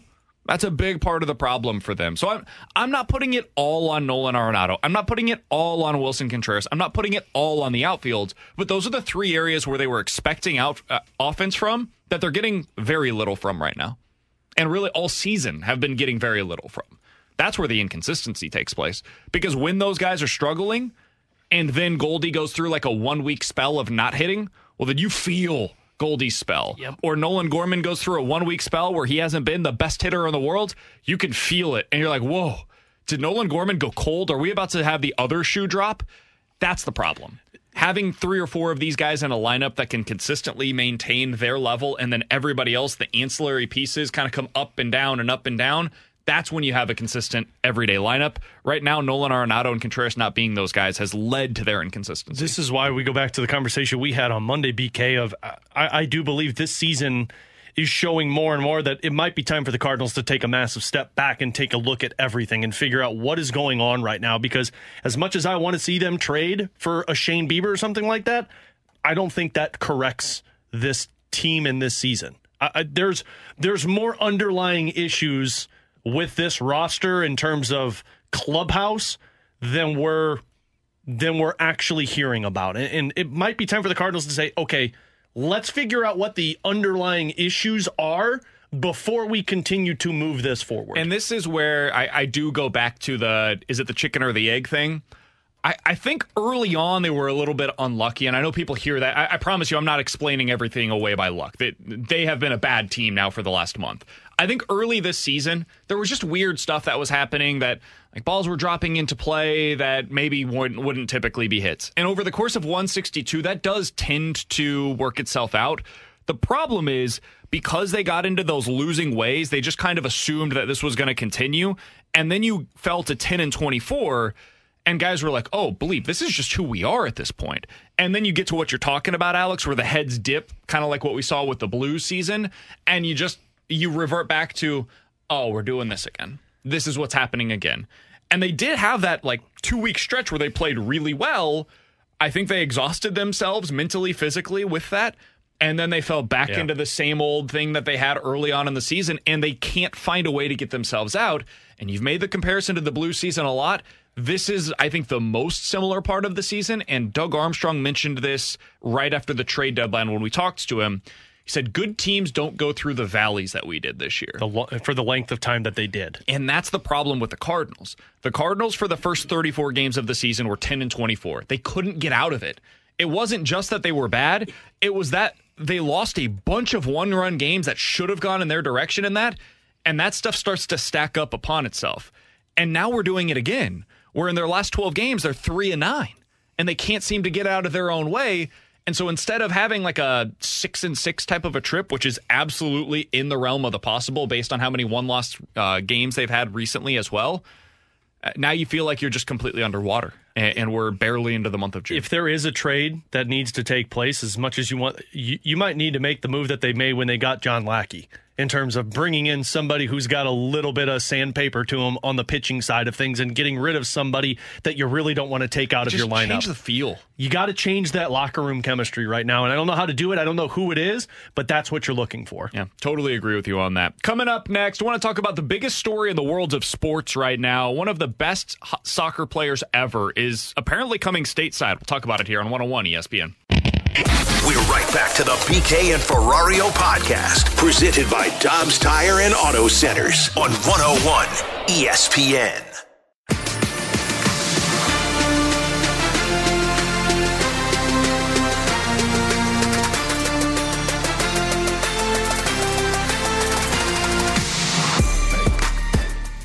One of the best soccer players in the world might be heading over to the MLS. Alongside Alex Ferrario and Tanner Hendrickson, I'm Brandon Kiley. It's BK and Ferrario here on 101 ESPN. We've got the best hockey, or hockey. We do have the best hockey analysts in the country on this show with Alex Ferrario. We also have the best soccer analyst on the station on our show in Tanner Hendrickson.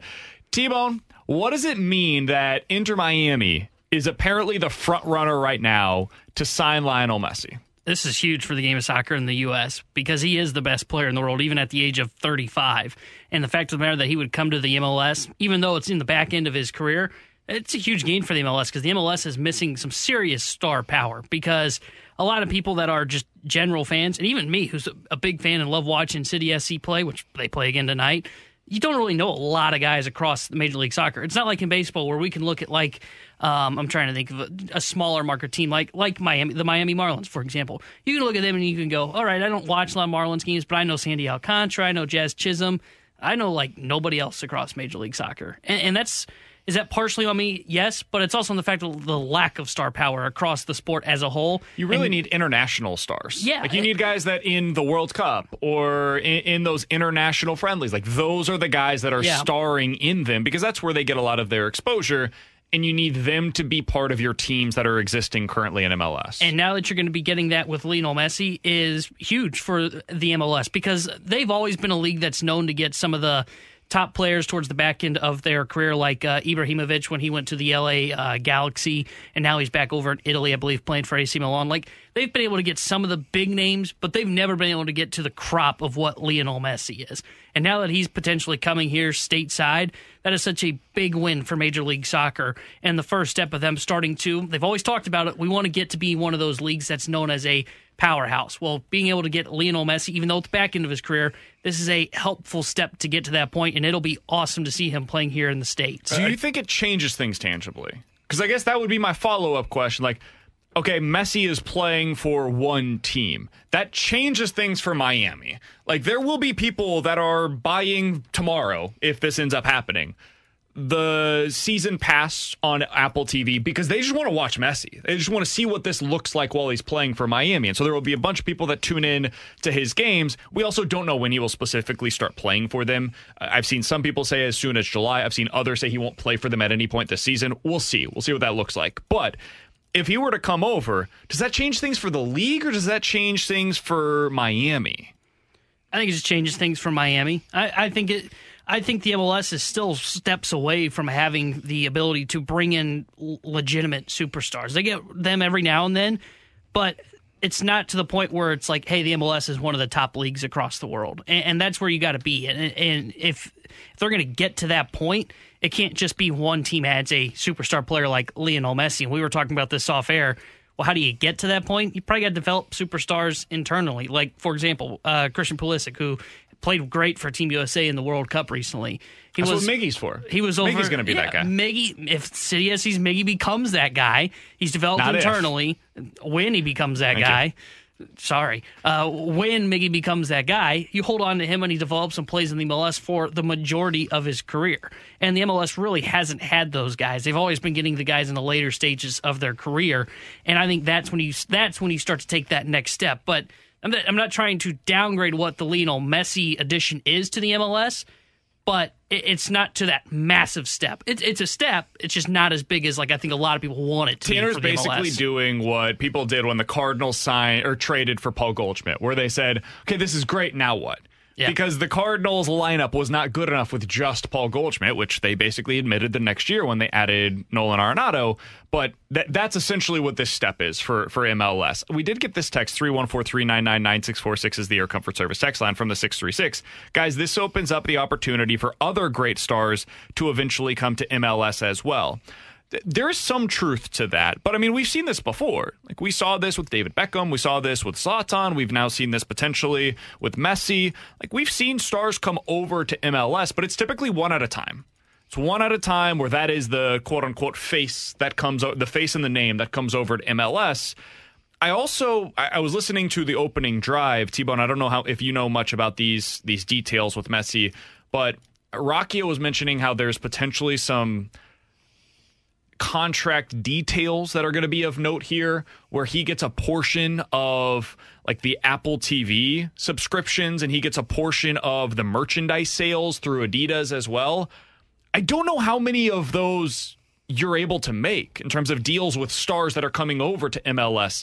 Uh, eventually, you start taking uh, siphoning off too much of the percentage of the revenues, and now you're it actually ends up hindering the league to have these guys as opposed to continuing to boost it. So I, I I agree in theory that this could well, open I, up more opportunities, but the money that is necessary to obtain these guys, it becomes very difficult to be able to do this multiple times well, in a row. And, and I also think like there's probably only three, four players in the world that you're willing to do that for. Fair. Like, like even like a really good player. I, I, can't even think of someone off the top of my head, but say a great player over in England in his prime. You wouldn't just give that to them. You're giving this to like generation type players, Ronaldo, like Ronaldo, Messi, gotcha. Neymar.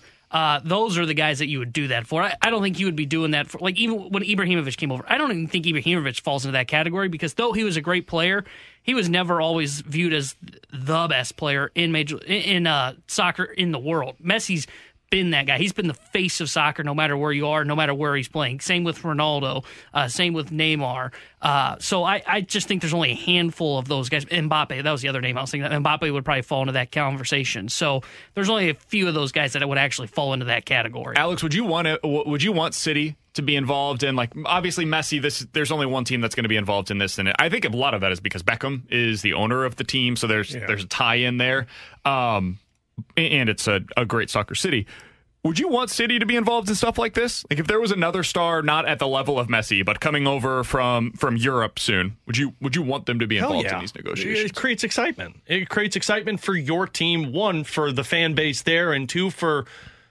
outside people that are learning the game and watching the game. They focus on your team. So yeah, if there's any type of star power, you want your team to be involved with it. Now maybe it affects the play on the field. Maybe it affects the team chemistry, like we've talked about before. That's one of the biggest reasons why I ask is just because, like, you look at the way that City plays, it is a very specific style. And I, I do sometimes wonder how you would implement a star into that and style. City, I don't think that it, matters for a starting team, though. Like a team that. That I think it matters because they're winning. If they weren't winning, I actually think it would make more sense to go out there and get a star potentially to just uh, build some excitement. Like I think that's part of why Miami's doing this. They're they're five and eleven on the season. They're not a very good team. Um, but City's winning. City's a, a good program right now. And if you add in somebody to the mix that doesn't play necessarily that same style, doesn't buy into what they're doing, you can rot that thing from within because of how that style of play is. And if one person doesn't buy in, it can ruin everything that you're trying to accomplish. Yeah, and, and Firmino's that guy. That's the guy that's connected to City. That's he's the, one, the yeah. he's the European player that we're basically talking about right here. I, I think you would have to bring him in because he would bring in excitement. And honestly, if he doesn't like the system and doesn't buy into it, guys, soccer coaches get fired all the time and change over. And I'm not Touché. hinting at I'm not saying they should fire Carnell because I think Carnell's a hell of a coach. But I think Carnell would adjust and go, okay, we've got Firmino, who's probably like one of the top five players in the league right now, and he's still he's in the back end of his prime. We just got one of the best players into the MLS. We'll adjust around him rather than having him adjust to us. And I think that's how City would go about it. And that that's why I think they should absolutely be in. I don't think Firmino's going to come here. I hate to be the spoiler of bad news, but I if they can do it, they should absolutely be willing to do it and should adjust to him rather than him adjusting to them. This comes from the 636. BK, what a ridiculous question. Would we want a European soccer star on our team? Of course we would. Yeah, for sure. Why would anyone possibly not want that? I think it just depends on what you're looking for. Yeah, idiot. Like, I, fair. I understand that that is a totally reasonable response to the question that I had. Hey, you want Messi? No. I don't want Messi on my soccer team. Of course you do. The reason why I ask is just because, like, I think there's different ways to look at this. Do you want to be a team that is like exclusively working towards winning with the culture and everything? As City has been talking about, that's like one of their main goals is to build the culture of the program first. Or do you want to serve another means, which is the advertising arm of it, the revenue side of things? And yeah, hopefully that also plays into the winning. If you got Messi, of course, that's a different level. Like, yeah, he's, he's going to help you win a lot. Um, but I do think there's other less than stars, but just like really good players that could come over from Europe that they could potentially be interested in. And that would potentially change the way that they play. And I would be curious to see how that would impact things. Coming up in about 15 minutes, we'll hit the BK and Ferrario rewind. But next, Chris Kerber, the voice of the Blues, here on 101 ESPN. We're right back to the BK and Ferrario podcast, presented by Dobbs Tire and Auto Centers on 101 ESPN.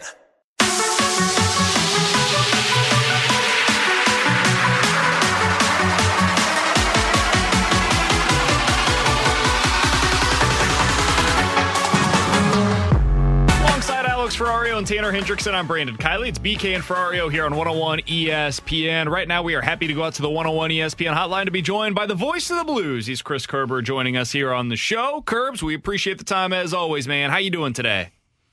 BK, I'm doing fine. How are you? Uh, doing all right. So I got to ask you, Curbs, about the the news that is being reported uh, around the NHL by Jeremy Rutherford, among many others.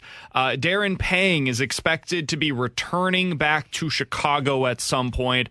I don't know if you can specifically comment on this, Curbs, but from your experience working with Darren Pang over the years, the guy is basically synonymous with Blues hockey for uh, especially people in Tanner's generation in terms of Blues fans.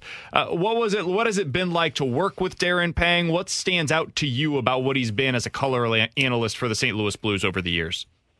Well, listen, I've had the I've had the privilege, and, and I, when I say privilege, I I'm not using that word lightly in this case. A truly privilege of having been able to travel and be around and work alongside Panger for the last 14 years, and he has done a couple of games with us. Obviously, I did the one television game earlier this year with him.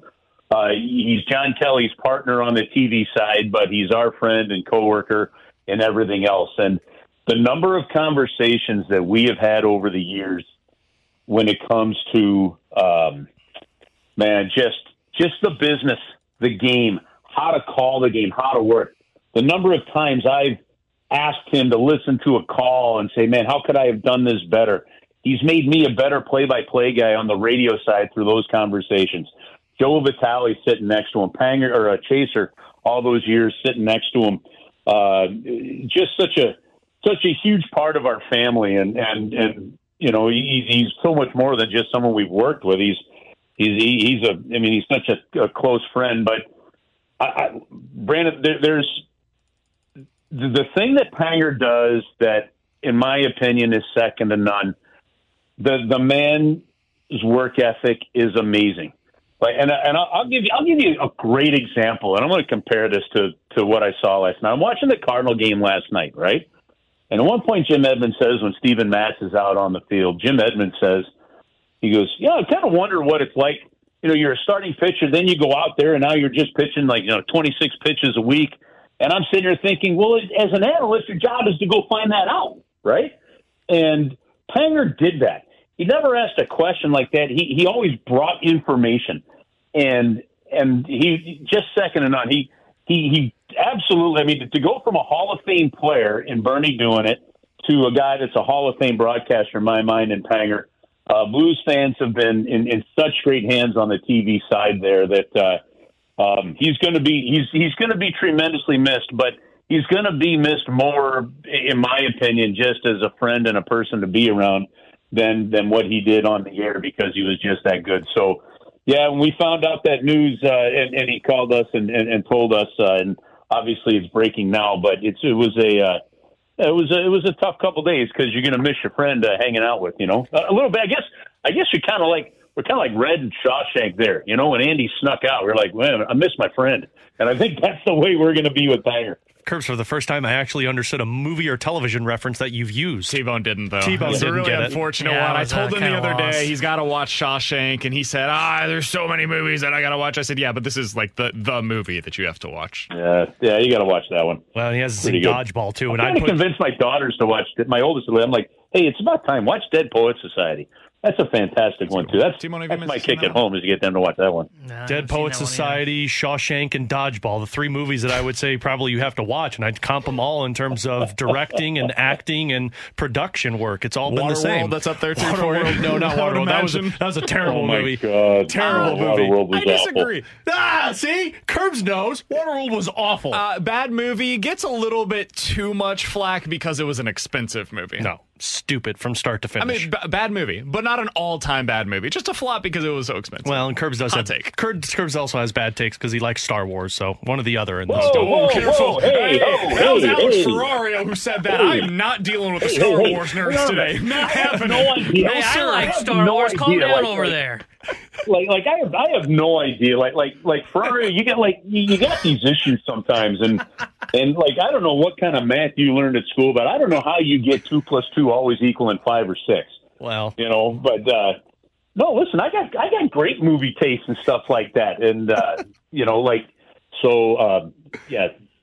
Move on, Alex. Yeah, no, I'm with you. I did math yesterday on the air curves, and I won't. I won't go back to that one more. Uh, on the on the hockey side curves, we did see the first trade of this offseason take place yesterday with Philly trading Provorov to Columbus and LA offloading that Cal Petersen contract. I am curious your thoughts now that Cal Petersen they were able to move that five million dollars, and it was a player that lost his job mid-season. Could we see more of that this offseason, Curbs? And could that benefit the Blues of maybe being able to offload a contract this upcoming offseason? Yeah, I, I, think that's that's going to be possible depending on, on the team you do. You know, you look at the scenario where um, you the Philadelphia Flyers. I mean, Sandstrom was was your extra goaltender behind Carter Hart. Who knows what they're going to do with Carter Hart, who was only 24 years of age, right? You know, but if, if you're Danny Briere and they're working on a, a situation where he goes, this is going to take a little while. He knows that he's in a good goalie situation two years from now. So he was able to kind of help make that deal and get some important draft picks in the process. The LA Kings, they were able to use cap space in order to sign the Gavrikov to a two-year deal, which they announced today. And then, of course, you know, the, the Blue Jackets in that mix too. So I, I just, and, and they get a, a good defenseman that, that they hope is going to help them out there. So what I think you're really going to be seeing though is you're seeing, you're seeing the, the cap strapped era of teams having to involve a third team in deals now just to get cap deals done. And that's going to be one of the things. So, yeah, I can easily see the Blues making many different kinds of moves like this, to be honest with you. It's just to whom, and are you going to involve a third team because they'll have to take on some some cap space. And and if that is the case, what is the extra cost? What's that extra tax, that extra freight in terms of a draft pick here, a low prospect there? Who who knows? But um, I, I think it's a good sign that uh, you know you start to see some teams doing it, and it, it boy it just backs up everything Doug Armstrong said, didn't it? Like, yep. I mean, teams just teams can't stand still. You- You missed the playoffs. Army's not going to stand still. You're not going to miss the playoffs and come back with the same exact team you had. You know, I mean, look, the Blues missed the playoffs by one point in 18, and look at the changes they made in the summer going into uh, 18, 19. So I think it's a very good sign. The timing of it is what's going to be important now, guys, because if you are going to need another team to take on some cap space, if there's an, you might have to make a deal sooner than later so that team doesn't end up using that cap space, say, for somebody else. But all, those kind of things are on the table. Chris, one final question that I've got for you. Chris Kerber, the voice of the Blues, joining us here on 101 ESPN. Yesterday, I was listening to the Fast Lane. They were going through their uh, sports six pack, and somebody asked about Travis Konecny in relation to the Philadelphia Flyers if they end up continuing uh, to sell off some of their pieces. Konecny's going to be 26 years old, so he does fit that age range that uh, we've heard from Doug Armstrong. He's making five and a half million dollars this upcoming year, and then has one year remaining on his deal after that.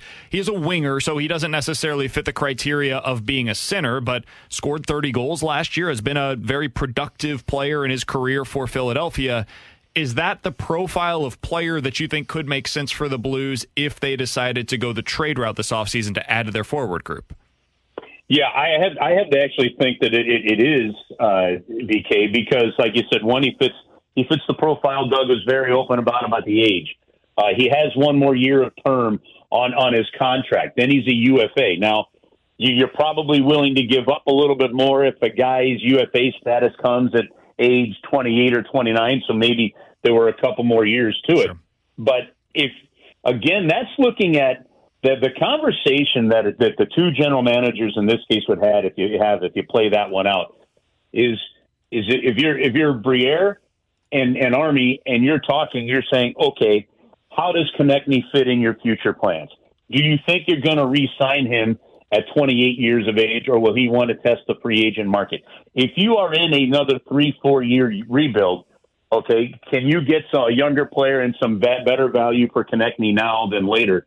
But yeah, to me, because of say the situation the Flyers are in, and because of you know what Army's looking for, that's the kind of player that at least from a discussion standpoint is probably right in the wheelhouse where you start to figure it out. Because we, we saw Doug we saw Doug extend Brayden Schenn. We saw what they did with the trade with uh, with with Pavel Buchnevich.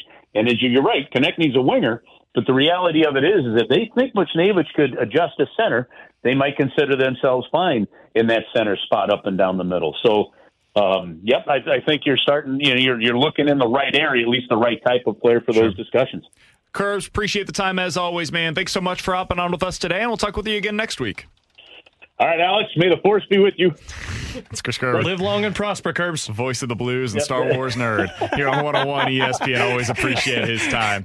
Uh, Alex, the one question that I would have about a move like that, and, and Jamie mentioned this as well, is just the money. It's $5.5 million each of the next two years. If you were making a move like that, my assumption would be you'd have to send uh, probably like a Marco Scandella in the deal. And Scandella does have a modified no trade clause. We don't know if he'd be willing to go to Philadelphia, which is obviously not a great situation, or not. If he would be, you'd probably have to attach assets in that kind of a deal to get him uh, to Philadelphia. And that doesn't typically seem like something that Doug Armstrong is willing to do to kind of attach an asset to a negative asset in, in terms of Marco Scandella. So I don't know if specifically that's the guy, but when I heard it talked about yesterday on the fast lane, I, I figured we'd at least have to discuss it a little bit with Curbs because he. He's a productive player that kind of fits into the criteria that they've laid out. And as much as I like Travis Konecny, because people have brought his names up in the past, I would rather get somebody with a different profile than Konechny in terms of little you got bigger, a lot of more physicality. You got a lot of smaller guys on this roster. I think you need, especially from what Craig Berube talked about last off or last season with the issues, you need more guys that will go to the front of the net. And I don't know if I want another five foot 11, six foot guy that doesn't go to the front of the net, rather than finding me a six foot three player that's willing to go to the front of the net. Coming up next, we'll hit the rewind here on 101 ESPN. We're right back to the BK and Ferrario podcast, presented by Dobbs Tire and Auto Centers on 101 ESPN. Let's run it back with a daily rewind on BK and Ferrario. Brought to you by Stewart's American Mortgage. Google the Bagel Loan, featuring zero fees and zero closing costs.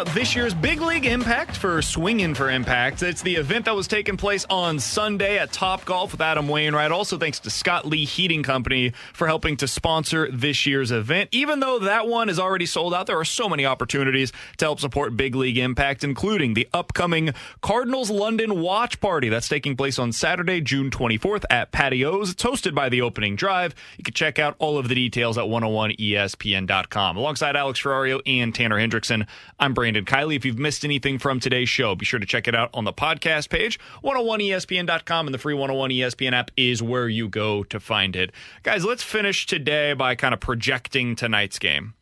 I think the Cardinals are winning this one. I don't like Sunshine. The reason, no, no, no, no, no, no, no, no. It's not because of that. I think they're going to lose two of the next three against Cincinnati, and I think they're going to end up being a seller. I, there's a great piece, by the way, we'll talk about it a little bit tomorrow, from Ben Frederickson that just dropped over on the St. Louis Post Dispatch, where he said, "Hey, I think they should rethink the idea of being a seller." I not only think that the Cardinals should rethink it, I think they should think about doing it sooner rather than later. Because the stuff that they're actually going to be able to sell is pitching, and you can get more for pitching if you do it early than you will if you do it later on. But that'll be a conversation for tomorrow. How do you feel about Jack Flaherty going into tonight, Alex? I feel like this is a big start for him, whether it's for the Cardinals or for his value as a trade candidate. Uh, This feels like a big one because he's going up against a high quality offense. And recently, the offenses that he has seen are Chicago, Milwaukee, the Dodgers. That's a pretty good one, but not a great one. Cleveland and Pittsburgh. Yeah. I want to see him do it against a good one. Yeah, it's it's absolutely a big one for him. But I feel like I'm saying that with Jack Flaherty every start the rest of the season because with him, and it's not fair to him because he's looked good for what is it, five straight starts now. Every start, I'm waiting for the blow up from him because I just don't trust that Jack Flaherty is back. I know Tanner's over here saying he is bleeping back, ladies and gentlemen. I don't trust it. I'm waiting for the blow up. The same can be said what I was waiting for Miles Mikolas, and he's proven me wrong.